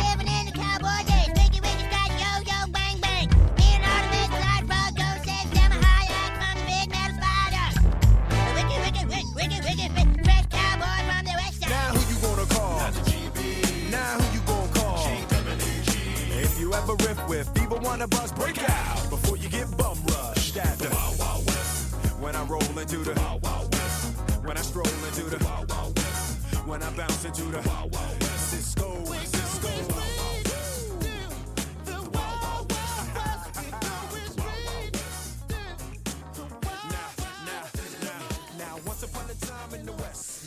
Wiki Wiki Wiki Wild Wild West is 1999 American steampunk western action comedy film. Co-produced and directed by Barry Sonnenfeld, produced by Jon Peters, and written by S.S. Wilson and Brent Maddock. Uh, is loosely adapted from The Wild Wild West 1960s TV series created by Michael Garrison and is the first and, and so far most recent production featuring the characters from the original television series in 19 years. Uh, it was the first, I should say, in in 19 years. So it was a weird thing they brought back for I don't know somebody who used to watch the Wild Wild West in the 60s. And it stars Will Smith as U.S. Army Captain James T. West, Kevin Kline as U.S. Marshal Artemis Gordon, Kenneth Branagh, Kenneth Branagh as Dr. Alice Lovelace Ugh. from the Confederacy with no penis. Uh, and also the lovely Salma Hayek. She's awesome. Yes, Ted Levine, aka um, uh, Buffalo Bill from Silence of the Lambs, Yeah. as General Bloodbath McGrath. Bloodbath McGrath. Yes, Gotta and love that name. and as a character who had a lot more to do in the show, uh, Coleman, who was the guy who drove the train in Wild Wild West, M. Emmet Walsh, who's another one of my favorite character actors. Uh, so, in 1992, Warner Brothers optioned the film rights to Michael Garrison's television show, The Wild Wild West, and approached Mel Gibson to play Jim West. However, Gibson uh, was w- left the project. He originally signed on, and uh, he left so he could work on a film adaptation of the other TV western Maverick in 1994. Nonetheless, the project continued into the development stage with Tom Cruise rumored for the lead. However, Cruise instead left to be in the film adaptation of the television program Mission Impossible the following year. So many adaptations. Exactly of, Of so many shows, random right? things. And so they moved on and went with Big Willie Style himself in February 1997.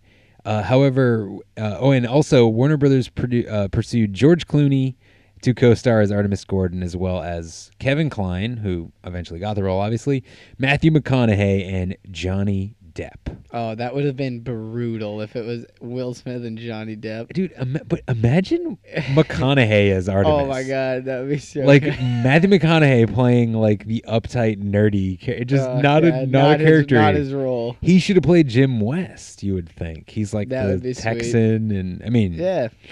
That'd have been it's sweet. just just a weird weird casting choice. and I mean, honestly, Johnny Depp and George Clooney are all weird for that too. yeah, true. I exactly. And Kevin Kline's not good. yeah, I personally think that if you you want you want you want Kelsey Grammer as Frasier for this character, Oh you know, god, yeah. Frasier in this situation. yeah. I will say that in that way, Kevin Kline fits because he's like, you know, he kind of gives off that air of being the exact opposite to uh, to Will Smith's, you know, badass, good-looking, tough guy character. Right. He's, you know, the kind of like paunchy, white, nerdy, kind of like effeminate, more effeminate character. Yeah, it's know? good. It's a good yin to the Yeah, yang. You he know? has Matthew McConaughey as that. It's not gonna not gonna really translate. Handsome fella. Look, wait, wait a second, I gotta take off my shirt. Yeah. Yeah, Matthew he'd just, be, he'd just be shirtless Yeah. flexing. the Oh, look at me, Will movie. Smith. Yeah. Oh my god. And like Will Smith is already doing that plenty. So it's Yeah, like, exactly. uh, there's some pretty good taglines for this one. Um, it doesn't get any wilder than this. Unless you made a movie called Wild, Wild, Wild, Wild Yeah. West, I guess. yeah, But all you have to do is add one more. It's definitely wilder. Right. Um, it's a whole new West, July 1999. I'm sorry, that's not correct. It's July '99. Oh, July Come on. yeah, sorry. I don't know.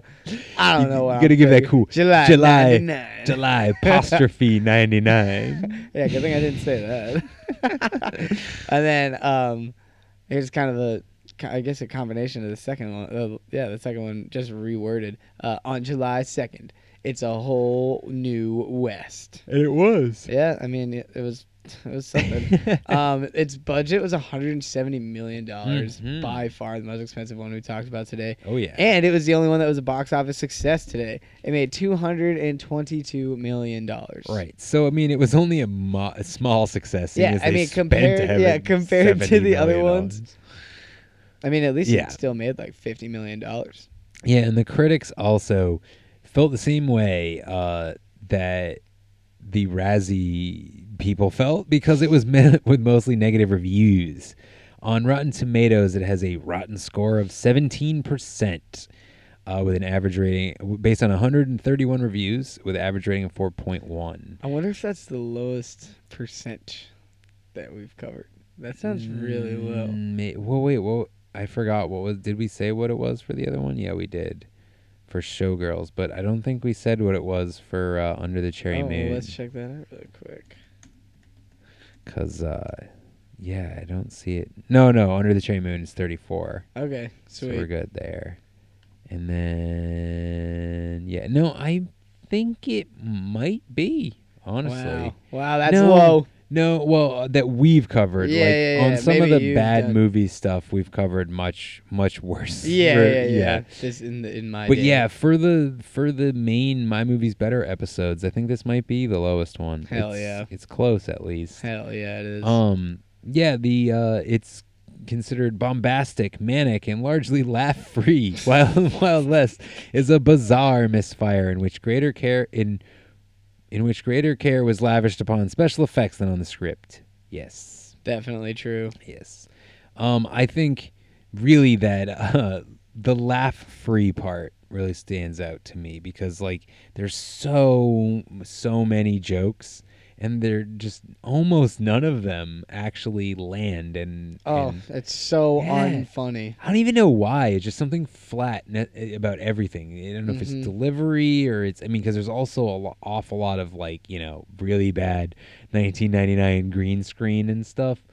But it, it it's like in this time period where a lot of big budget um, blockbusters got super like Hollywood referential and and like they they just got super referential in general. Like you know, there's the scene where like Bloodbath McGrath falls down and his little he has like an ear trumpet thing, and then this little fucking dog comes up and like sits at, and it's the RCA, you know, dog. Like it's there's weird things like that that happen all the time, and now it's become like this thing that that stupid ass fucking movies do, where they just like you know like the Angry Birds movie or something. It's like, hey, we got to throw in a reference to like everything, you know. Mhm. And, and but none of them like actually make you like laugh. You're just like, oh, okay, I recognize that happened. Oh, okay, Right. yeah. Will Smith said something, you know. Okay, Salma Hayek's butt is out, and they're both horny about it, and now they're gonna go to bed. Like, just I don't know. It's just generally strange. Like, but Salma Hayek is into fucking Kevin Kline. No, I'm sorry, I call bullshit. She's totally lying to them. You movie, you did not good do a good job of disguising that. So uh, yeah, I don't know. I just think that in general, this movie, like when you have somebody like Will Smith, and uh, if you want to hear me talk more about M- Will Smith in movies that don't deserve his uh, abilities and his like general like um, I don't know, just his general comedic air, whatever his his gener- generous nature. There's something about Will Smith that I really like. I don't know. I always have since I was a kid. I think he's not like I wouldn't say he's a good actor. I actually think he's kind of a bad actor, but he's charming as fuck. and he can pull it off, you know. But if you watch a movie like this or like Aladdin, I think you notice that like you, you have somebody who's just not into what he's doing and it's clear you know you see him in a movie that he's into it like say ali and it's like wow this guy has some range as an actor you know Right. there's just something so dead and lifeless about it and it's like i'm sorry will if you're the one who's dead and lifeless then this movie's gonna be fucking Yeah, really it's- dead it's because you're supposed to be the the one who's on him, you know? yeah and he's supposed to be the one who's bringing all the like excitement to it and Right. it's just ugh is it, you know men i think honestly like men in black might be in le are probably his best movies and because he's one of those few actors that's like pretty much never been not the star of the picture the vehicle of the picture you know Mhm. and like but like he he hasn't made that many good movies he's made a lot of bad movies you yeah, know and it's just because he's like such a hot commodity. yeah but like i don't know why like he's only made like he's the a- Fresh Prince of Bel Air, man. yeah i guess so that really like carried on for a long time Yeah, I mean, guess. and it just just became this like very eccentric person. You know, people refer Yeah. to other people as like the Will Smith of something. You know, he can Right, he's, right. he can dance, he can act, he can Right, sing, he he, can can- rap. he's a triple what I threat. mean? Yeah, exa- Yeah. exactly. He's funny. You know, he, no, like, I, I I mean, and he can like, uh, I mean, Wild Wild West isn't a terrible song. He's not like the greatest rapper, but he made a whole lot of money making like a few rap songs in his career and like one album or two albums yeah, or something. dude, you Big Willie style. yeah, Willennium. exactly. The Millennium, exactly, Yep, man. dude, Men in Black, like again, Men in Black would have been a more fun film to cover because I think it's a so much more superior film. Obviously, I don't think it would have. No, it definitely wouldn't have fit into this, but you know, but Yeah. like that's that's I think the measure of what he can do. Even Independence Day, I think is, is a he's better in it and is a better film overall. You know, this just is like. They like knew this was a piece of shit, and they just Right. kept making it, and they had so much money invested in it that it like did well because it like you know you don't really notice it's a piece of shit until you you look a little deeper, I guess. or- Yeah, and like we were saying about how Will Smith was just like the biggest thing then. I imagine everyone wanted to see it just because Will Smith's in Right, it, you right. know, like just yeah, because this is like those two movies, if I remember correctly, those two like led up to this, and so like this was like you know. Sort of the the under the cherry moon for Will Smith's acting Right, career. it was like yeah. in the hubris, whatever he wants. the hubris that you could make people care about the Wild Oh Wild West God. TV show. Jeez, you Yeah, know. I wonder but how hey, many people actually went back and watched the show. Well, watch out Not because me. you'll be out. Well, you'll be out of that dress when you meet Jim West. You know, he said. Um, this film came out on June thirtieth, nineteen ninety nine, and the only other film released that day was South Park. Bigger, longer, and uncut. Hell yeah. And uh, films released around that time uh, were Amer- were American Pie, Big Daddy, Tarzan, the Disney Tarzan, uh, Austin Powers, The Spy Who Shagged Me, The Blair Witch Project, and the weird movie of the week, Divorced White Male. Hell yeah. Um, dude, yeah, we were just talking about Blair Witch. Fucking pretty crazy movie. I told you that. Yeah, you told me it was coming. um, in the United States, the most popular song was "If You Had My Love" by Jennifer Lopez. Jennifer Lopez's Lopez's big break in the music business. Yep. And then, uh, more importantly, the song in the UK by one of my favorite groups, the Vengaboys, is "Boom Boom Boom Boom." Yes. I want you in my room. Oh, Boom, great boom, song. boom, boom! exclamation point! Exclamation point! Hell yeah, dude. Two exclamation. If you haven't roller skated to that song, don't talk to me. That song reminds me of middle school and high school dances because it got played probably multiple times at all of them for me. Oh, you know? definitely. And This- the top song of the year. Uh, oh yeah. This is a Dun, jam dun, too. dun, dun. "Hit Me, Baby, One More Time." Yes. By Big Bad Britney Spears. Exactly. Yeah, Oh, this this uh, particular trip down memory lane is nostalgic. It's very nostalgic for me. Uh, I would have been like seventh, eighth grade, I think, around this time. Seventh, yeah, I would have been. Well, it would have been summer, but you know. So I was like, this is like like the core of my memory, my like you know young memory. I remember all this shit. So like video games, man. The video games that came out this year: Mario Party, Pokemon Sma- Snap, Super Smash Brothers, Pokemon Stadium, Donkey Kong 64, Ape Escape, Mario Golf 64, Tomb Raider: The Last Revelation. On this day, Croc 2 and Driver were both released for the PS1. Ah, fuck yeah. And infamously, on July 3rd of that year, gamer, quote unquote, Yeah. Billy Mitchell scored a perfect 3,300,000 point score on the Pac Man arcade game. But fuck you, Billy Mitchell, Yeah, because you are a cheater. Yeah, you're officially on our blacklist. My movies are yes, blacklist. exactly. Fuck, so how did you get in here? Get Yeah, out of here, Billy fuck Mitchell. outta here, Get you outta here loser. your giant Cheater. head. But also, Wild Wild West had an action adventure video game uh, for the PC called Wild Wild West: The Steel Assassin, which was published and developed by SouthPeak Interactive and uh, released on December seventh, nineteen ninety nine. Eight months following the film's release. Really ran the wave. Um, oh, and also the NBA draft was today. Oh, hell yeah. Yeah, um, in 1999, and uh, Duke power forward Elton Brand was the first pick by the Chicago Bulls.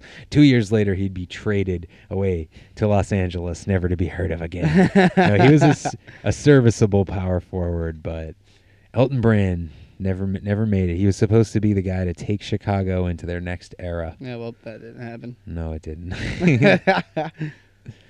um. So yeah, as we had obviously, this movie uh, was nominated and won a bunch of Razzies, as we went over. Um, and uh, also like um, Showgirls before it, we had someone come and uh, accept this award. However, it was not someone who actually worked on the film. It was Robert Conrad, who played Jim West in the original No television way. series. Yes, he Oh, a arrived badass. At the 20th Golden Raspberries to collect in person the three Razzies the film won in order to express his objections to the film. Now, I do not know if these were racially based except uh, uh, exceptions. I don't objections. I don't think they were though. From what I read, it was more about that. Let's hope not, Robert. No, no, I don't think it had anything to do with that because the because what from what I was reading, he had already started to be pissed off about it when they just announced the film, and so if if they announced the film with Mel Gibson, then it would have it. He was already pissed. You know what I Yeah, mean? he Like it had nothing to do with anyways. Yeah, with the fact yeah. that Will Smith was because initially when I read that I was like. You're like, I yeah, old white man, hmm, probably Yeah, old, mad. Old about- white man yeah. angry about his movie. Hmm. Exactly. Angry about a black guy playing a what him specifically. I was wondering, but yeah, no, it doesn't seem like that. So Cool. sorry, Robert Conrad, who's probably dead by now. Yeah, uh, honestly. and will never listen to this podcast anyway. Robert a listener. Conrad, we salute you. So Wild Wild West. Uh, let's see, what is this movie about? Um, so some Confederates uh, after the war are ki- killing scientists who made a giant spider for a Confederate scientist who's played by an extremely hammy British actor. Yes. Um, who's also in a wheelchair because um, more importantly, who just doesn't have a lower half. Yeah. Oh yeah. He's lost all Yeah. of his. He got which like. I don't. Can you survive without all the stuff that he mentions that he's missing?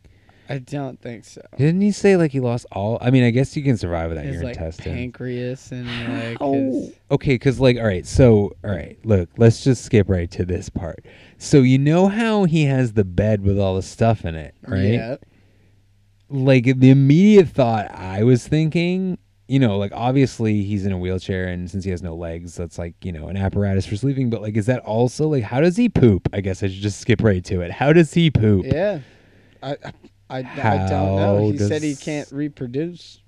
But can he poop? No, I'm assuming he Can can't pee either. Loveless. Well, he obviously he can't pee, but like you still have to pee, right? Yeah, and he definitely Like this is poop. what I need answers, Yeah, Dylan. seriously. He's Olivia, gotta, uh, how would Loveless poop and pee?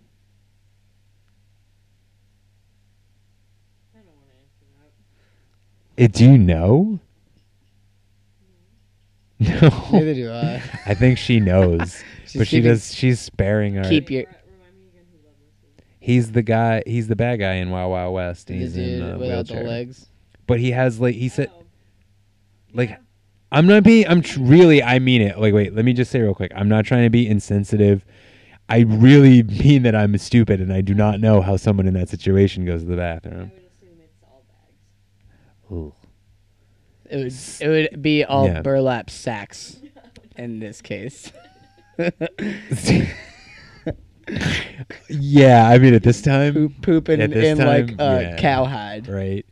I mean, like he does have like a cadre of women, so they. Ah, all right. They probably help. oh no. You know. Oh no. Anyway, Wild Wild West. Now that we got the poop out of the way. So this scientist, he's got a plan. He's going to take over America and divide it between uh, European countries. I think yeah, he it- kind of breaks it. Yeah, he breaks it down that's to what he's like doing, yeah. European countries, and then also apart for him. Yeah, he's gonna live in like the Northwest and like Just for like- him to have. Yeah, like Oregon, Montana, Place for him to Idaho. retire. Yeah, a little, a little piece of land for me to retire on. Oh, I'm a Doctor. Loveless. Like it is. Yeah. Oh, it's the most cringy. It's so fucking- heavy. Oh I, man, I kind of love it because it's so. it is kind of the top. entertaining. It is probably the most entertaining thing about the movie. That's what I'm saying. Like he brings so much energy, and everything else is so lifeless. That's Right, what. right. That's what makes it even more hammy. You know. Yep. Um. I'll just go out and say that this movie is not good. No. Yeah, yeah, it's not good. No, it's you know what's better than this movie? The music video for Wild Wild West Oh, featuring yeah. Dru Hill and Cool Mo. Oh, it's yeah, way better. Are you kidding me? And it's basically the whole story just condensed down a little bit. Yeah, just not But- in a shitty uh, 95 minute movie. It's yeah, like I had already mentioned, it is probably it's one of the weaker Will Smith movies. And like it like I said, he doesn't feel like he's into it. yeah, you know, like- and and Kevin Kline is real bad. You know, he's not. None of the jokes land. None of the, Nope. the you know, it, it's. I almost feel like they would have been better off turning up the violence instead of the sexual humor. Because I think that's the thing that didn't age the most. Well, the most uh, didn't age well. The most is the, all the fucking like immature sex jokes for thirteen-year-old boys to laugh at, which I did when I saw it. right, in yeah, of theaters course. Yeah, there's a lot of weird like sex jokes that didn't land, and then there's a lot of weird like, um, I don't want to say like there's like alluding to like slavery stuff that just seems Oh yeah, so yeah, yeah, forced. Yeah, Like, so Well, forced. that's another. That's like a question I have about this movie. So like, is Jim West live in a water tower? like, what? Yeah, I, I can't imagine they were supposed to be up there. up with that? Well, like, like, but not just that. Like, okay, if they, it was just them in a, like a water tower, like, I'd be like, okay, whatever. They're just like being kinky, I guess, or okay, you know, I can suspend my disbelief there.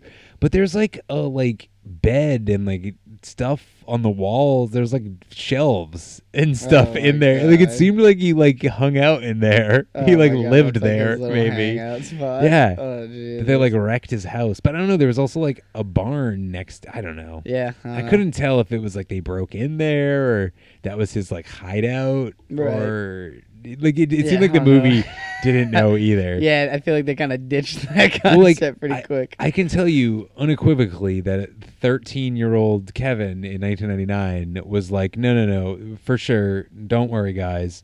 That's his hideout. Like that's what that's what I, I was like. Oh yeah, that's his like hideout, and he's seducing this incredibly beautiful woman. Because I remember that scene like got me all excited when I was a kid. I was like, whoa, hey.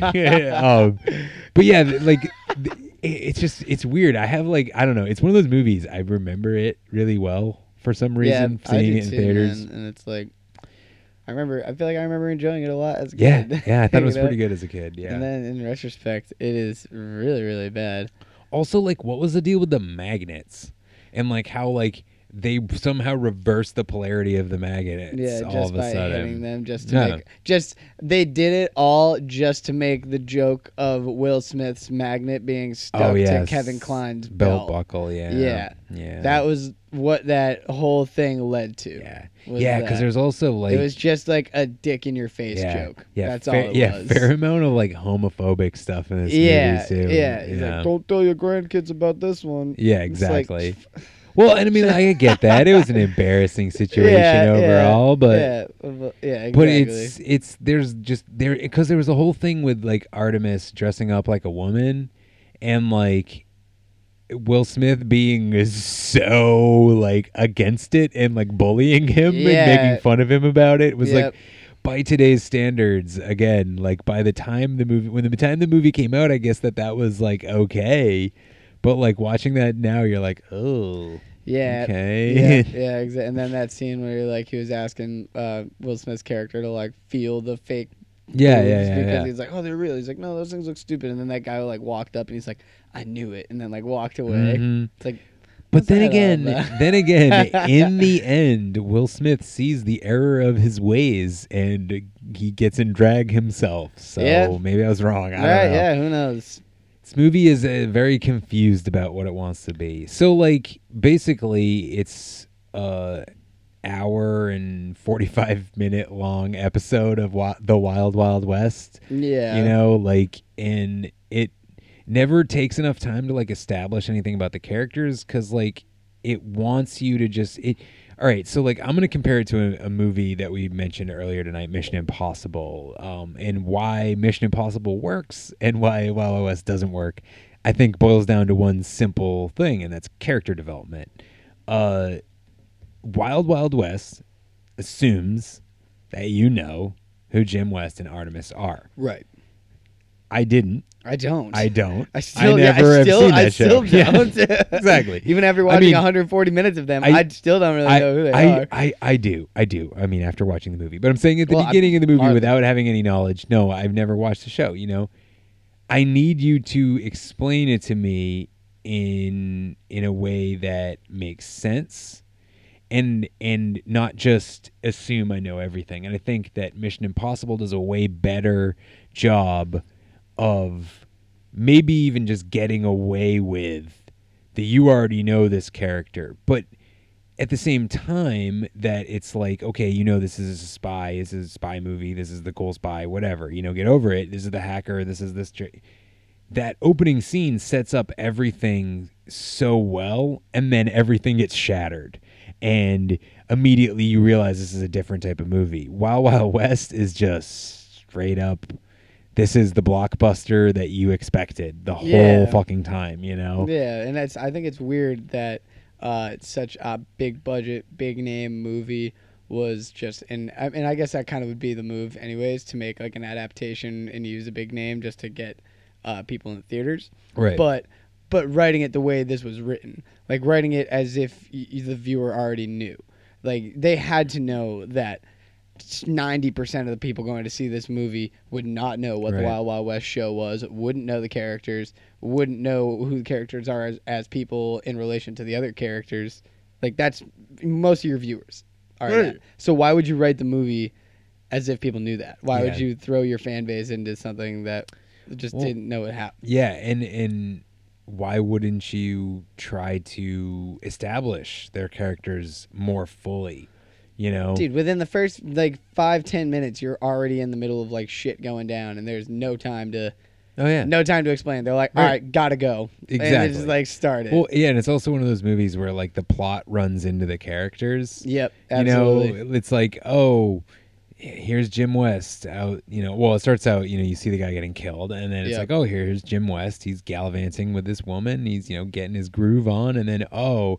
Here come the fucking Confederate guys who work for McGrath and, and Loveless, and he's literally the plot smacking him in the face, and he's gonna go right. ride off. Literally, you see it coming Yeah. at him in the distance. And then and then he throws then he throws on a blazer and no shirt and rides to a saloon and fucking smashes into there and it's just like Yeah. what the fuck are you okay i Yeah, guess i guess we're along for the ride you know and again like it doesn't it, it it doesn't develop that character past he's as smooth and he's the hero, you know, and that's like okay, but I need more like development of what that character is. It's not just they're not just archetypes, you know, they're Yeah. characters, you know. Yeah. And you got to go deeper. Like you get in again in Mission Impossible, you get deeper into like why Ethan is the way he is. You get to see that he was trained a certain way and that losing, you know, well, thinking he lost his mentor Yep. Sends him down this path of revenge and all this like you get a more fully fleshed out complex character that you don't ever have to see a goddamn episode of mission impossible to understand. Yep, you know this character is like just in both of them they're just nothing characters. And then you have Salma Hayek who like oh yeah she's in this movie too the movie fucking forgot she's in this movie Right, yeah. They like threw her in like she's in the back of a scene at one point in the beginning. Yeah. And then like 30 minutes later she's like Here I am the most important Yeah, character. and then she's just like there, and then it's just like she's there some more, and like even though she's on screen, it's like she has no bearing on the plot, and then it's just like, oh, actually, that guy's not her uh, father that she was looking for. That's her husband. Yeah. And now it's like great. So now this this literally is like an episodic TV show, and we can Yeah, and it go just to the ends next with them going into the sunset and right, and everything goes back to how it would be in. It's like the pilot for a, for a TV show like Right. this, you know, Yep. where now it's gonna be the adventures of these two, and none shall they ever meet. So you know, it's like a fucking Right. episode of Frasier. It really- You it really is, yeah. Frasier only dates a girl for like five episodes tops before Right. it falls apart. You Yep, know? yep, exactly. And and yeah, I just think as a as a movie version of a TV show, you got to do way more. Dude, and if you're gonna make it something, you're gonna try and make it an action, like a sci-fi act, like steampunky action thing. There needs some. There needs to be some sort of stakes. Yeah. Like the stakes are really not high at any point of the movie because you know, like just the way they write these the, the bad characters. guys in a in a I mean like not just I don't want to be like the bad guys in a wheelchair. Yeah. But like that but also but also he has the bad guy is half of literally half a man and everything about him is based on like faulty technology that you like it's not like this movie takes place in a sci-fi world where you believe that technology is like unstoppable Yeah, it's just very steampunk. Yeah. and it's like and again it's just it's just like he's a scientist that's the explanation for how he built these massive weapons that are future powered you know like yeah, how the like fuck there's one hilarious part when he like sends that uh, wagon that's got all the explosives into the building, and he's like, "Oh, like time to like send the next message to them or something." Then Yeah. it's like Oh. his like one of his like robot arm things just like slides out of his suit and then just like Yeah, pulls ye- up, and it just lifts up a pin. He's got like a cane Yeah, and then he like presses a button and the cane like extends so he can pull the pin without getting out of his like wagon Yeah, I'm like, wow, Yeah. that's a really futuristic invention so there, you goofy. fucking goober. And again, from what I've like read online, that's how Wild Wild West was. But like again, not to harp too much on why Mission Impossible is so much better. That's how Mission Impossible, the TV show, was. That's not how the Mission Impossible movie was. They updated it and they made it an adult film for adults. Like, so maybe if Wild Wild West had been like, what if we cast again maybe if it had been mel gibson we might have had a gritty one but like why what if you cast sam jackson in the or wesley snipes or a more Right, action oriented right, grittier actor not a comedic actor not you know not will smith in this role and you went for a mission impossible style wild wild west where it was a gritty version yeah, that might have been I think like a little polish, enjoyable. yeah, a little polishing on the writing and a bit more gritty Yeah, of the lead. It could be a crazy good movie. But it wasn't. It it's wasn't, not a good movie. Sorry. What's uh so what what uh what uh what do you what do you give it? One. Me too. Me too. I finished it, so it's not a zero. Yeah. I'm not that angry Yeah, about I'm it. not. pi- I'm not. I sound pissed, but I'm There's not pissed. th- it does have it does have like m- moments here and there where I laughed out loud, but it's one of those movies that I think only the like first half is is like enjoyable to laugh at, watch slash nostalgically watch, and then you're like, okay, I have adult things to do yeah, now. dude. And then I feel I forget what movie we were talking about with this recently, but it was like, it gets to a point where you're like, okay, this is getting exhausting, and you look at the time and you're like, oh my god, there's still like 50 minutes left of this movie. Like, what the hell is how can they but do like this? it's also movie like I feel like with the other two, I couldn't have again, obviously I'd seen Wild Wild West, but I couldn't have watched either of those movies and then maybe Showgirls. And then but but and then been like, "Oh, I can just tell you what's I can just you know guess what's gonna happen you know Right, yeah, Wild yeah, Wild yeah. West you could probably just like guess it if you had never seen the movie if you just knew about you just knew Will Smith's in it and it was the, you know I would be able to be like oh yeah I think if you just watch the opening scene, you right can you're kind gonna be like yeah oh they go on an adventure and then this is the, the bad guy. the bad guy happens, does something He gets power. Then Will Right. Smith takes him down. and and they, they they odd couple it up for a while until they finally decide to both listen to each other Yeah. and then they beat the bad guy and that's the end Right, you know simple as that. I did think Never- it was never seen that yeah. movie before. Yeah, exactly. they did just kind of you know he just says just kind of kill a guy with no legs, but Yeah, yeah, that's a little fucked up. I mean I guess it was that guy kind of like died more than Will Smith. No, Will Smith I mean, totally he killed did- him well, because he, pulled the his- yeah, but he fell to his death. yeah, and he pulled the lever though. Yeah, and then true, like true. climbed up his body as so. But you know, maybe it was the right thing to do.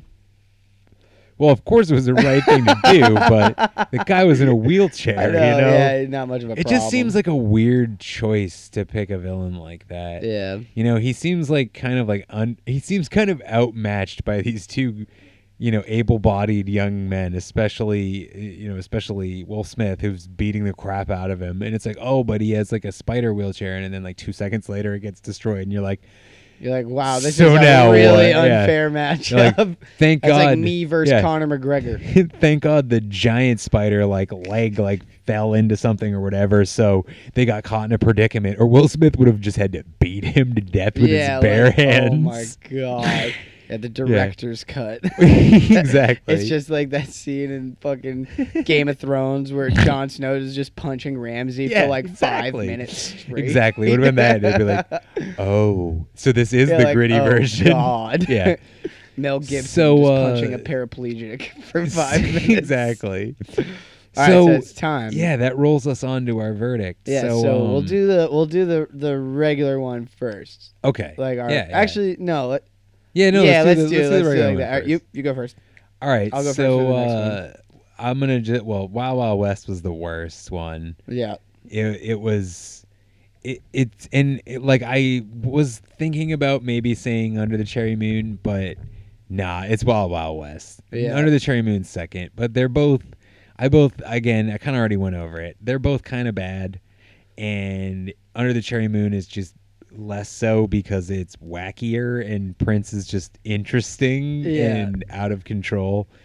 And Wild Wild West is just boring. So like it's Yawn. yeah, like I had to like force myself to just keep watching it. But I also felt like ugh, I already know what happens. Like I, I could talk about this movie. I know Yeah, how it I've plays out. it, you yeah. know, there wasn't too, like there wasn't a lot of stuff that I didn't remember from it. I guess what I should say. There was Right. a lot more from Showgirls that I like. I was like, oh, I forgot about this scene. You know. Mhm. Um. So yeah, then Under the Cherry Moon, which again, like wacky and Prince is crazy, and I don't know, it has some interesting things going on in it. But I think Showgirls is the best movie out of the movies that have won the best, uh the worst picture. Right, right, right. So yeah, so you're like, it's like number one is the least, least deserving of the. I guess Yeah. would be the more. Yeah. uh, yeah. Um. So I have. I'm staying with you. Uh, Wild Wild West in the bottom. Um. I have uh Under the Cherry Moon as my number one. Oh. And then Showgirls is my number two. But like I said earlier, I'm gonna watch Showgirls again. It's right. subject to change, but per, right now on like my gut, I gotta go with that. So we gotta flip. Uh. Here, let's let's do this. We're we're gonna change it up this time. Let's Okay, do a- cool. Let's do let's do a dice roller. Oh no way! Nice. So uh, let's say What are we doing? uh, one- like pick either e- over over ten or under ten. Whoa. Um. Over. All right, and so we're gonna roll the trusty d twenty. Nineteen. Oh, So nice. Somehow, win. under the Cherry Moon pulls it through. Hell yeah, it does.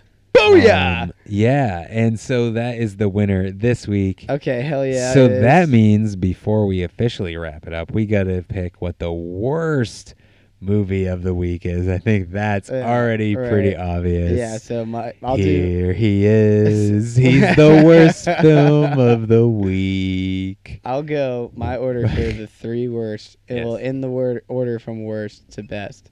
I will go uh, Wild Wild West is the worst, and then Under the Cherry Moon in the middle, and then Showgirls at the bottom. Oh, interesting. So. I think Showgirls is like objectively better. Right. But you like, like in that Under- way, but I think there's I think there are things about Under the Cherry Moon that I like Mm, better okay. than Showgirls. Yeah, I'm the same. I'm the same. Yeah. Yeah. Definitely though, the winner is 100%. Yeah, it's Wild Wild West. Wild Congratulations. Wild You're the worst movie of the week. You're the worst of the week.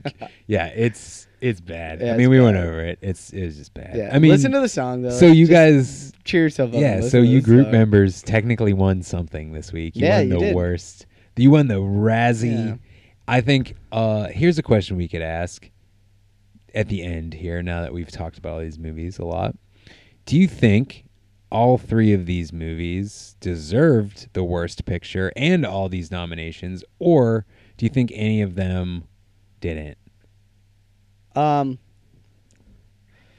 for I, I, it's, it's tough to say for all the nominations themselves. 'cause Well, let me say it I'd like this: Do you think these movies deserved Deserve a the- bunch of people who are in the film industry to call them out because No. they were so bad? No. No, I feel that way. I mean, like you said at the beginning, I kind of feel that way about most of. I mean, the whole the kind of concept of the Razzies, anyways. Like- maybe under the cherry moon, a Yeah. little bit, a little bit, but Yeah, it's just yeah. again because of how au- audacious and like auspicious. Oh yeah, it's or- just such. It's a like I said, by Prince for Prince. Yeah, that's it- like what that movie is. It's so wacky, but like I'm like as boring and bad as it is, it's like it's uh, Wild Wild West. I mean, it's not. I don't think it's that level. You know, like I feel like I've seen legitimately worse movies. Yeah. I think if I looked for like three minutes, I could probably find like at least a dozen worse movies that came out that year. Oh yeah. You know? Oh yeah. Even like like like movies that got accolades. Yeah, You know. yeah. I, I think it's it's funny. A lot of these movies get like picked on because they're not like big budget Hollywood movies in the strictest sense. I guess you know again Wild Wild West was, and you know I, all three of these movies had a significant amount of money spent on them, but like they're like Showgirls was kind of like whoever they could get to work on it because everybody was reading the script and being like this is a little bit ridiculous, you know? And Yeah. Wild Wild West like probably there was a lot of people who looked at that and were like, "Really?" You know, that's why Mel Gibson and, and Tom Cruise Yeah, didn't want to do it. you probably looked at it and were like, "Yikes." Yeah, and obviously Under the Cherry Moon, it's like, oh, Prince is making a movie, okay, like. Right. So I think that there's a bit of that like outsider or like trying to break into Hollywood or like you know do something different in Hollywood thing that Hollywood doesn't like. So they like oh ha ha, your film's bad. We think it's stupid. When really it's just like the film wasn't successful and they spent a lot of money on it. In in these cases, it seems more than that it was actually that terrible. Right, You right. know. So Yeah. No, I'm with you. I think a lot of it is just kind of trying to point a finger at a popular guy too. Right. You know, Right. Like them nominating the movie starring Will Smith, like the biggest guy in anything at Right. that point, eh, for like so many Razzies. Right. It's like they're just trying didn't to they, they're didn't trying to they stir the pot. give see? fucking Bagger Vance an Oscar nomination? Did they? Probably. Oh, Jesus. yeah, there you go. They and like we already said, they gave fucking an Oscar to Crash. So Yeah, the right, Oscars is bullshit, Yeah, and suck. Hollywood's fucking stupid. Palme so yeah. Fuck the Oscars. Well, yeah, and I think a lot of times though, like like film people get elitist and like want to act, you know.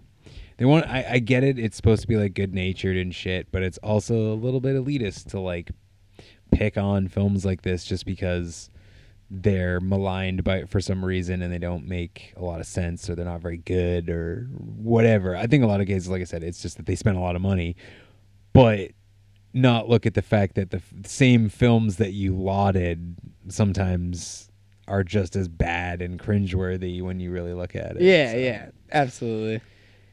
Well, with that, it looks like we are about to wrap up another episode, and that means we are ready uh, to tell you that Hell Month is officially going to get started a little bit earlier than usual. Fucking That's is, right. baby. We're getting we're we're going to follow with the trend uh, to piss off baby boomers that uh, Halloween's coming even earlier and earlier and earlier. Well, we're gonna start our Hell Month celebration a little bit early. So last year we did four uh, Halloween themed movie episodes. This time we're going to shoot for six, and we might not make all six in before Halloween, but hey, whatever. After Halloween's just as fine. Yeah.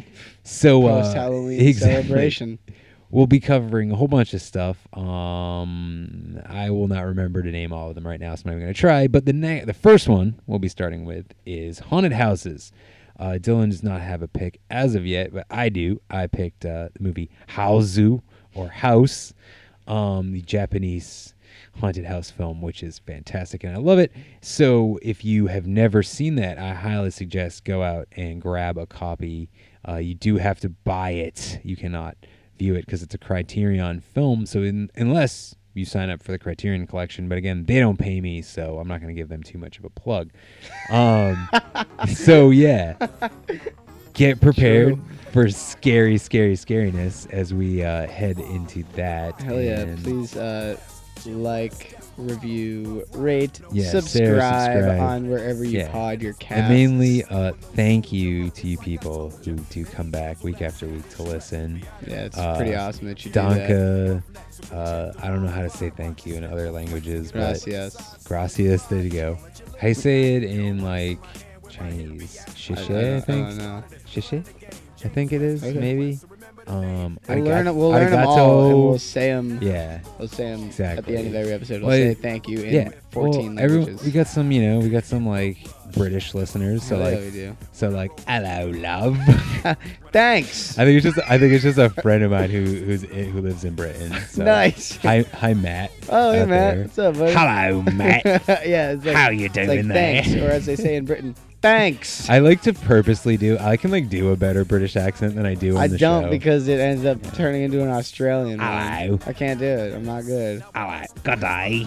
I just like doing a bad accent on purpose. It's more fun that way. Oh, way. yeah, it is. So uh, yeah, again, thank you for listening and uh, being there and join the group and get on the group and Yeah, vote for what we watch. Vote for what we watching. And goodbye. Yeah, bye. Ain't trying to hear that. Trying to bring down me, the champion. When y'all clowns gon' see that it can't be done. Understand me, son. I'm the slickest they is. I'm the quickest they is. Did I say I'm the slickest they is? So if you barking up the wrong tree, we coming. Don't be starting nothing. Me and my partner gonna test your chest, loveless. Can't stand the heat to get out the wild.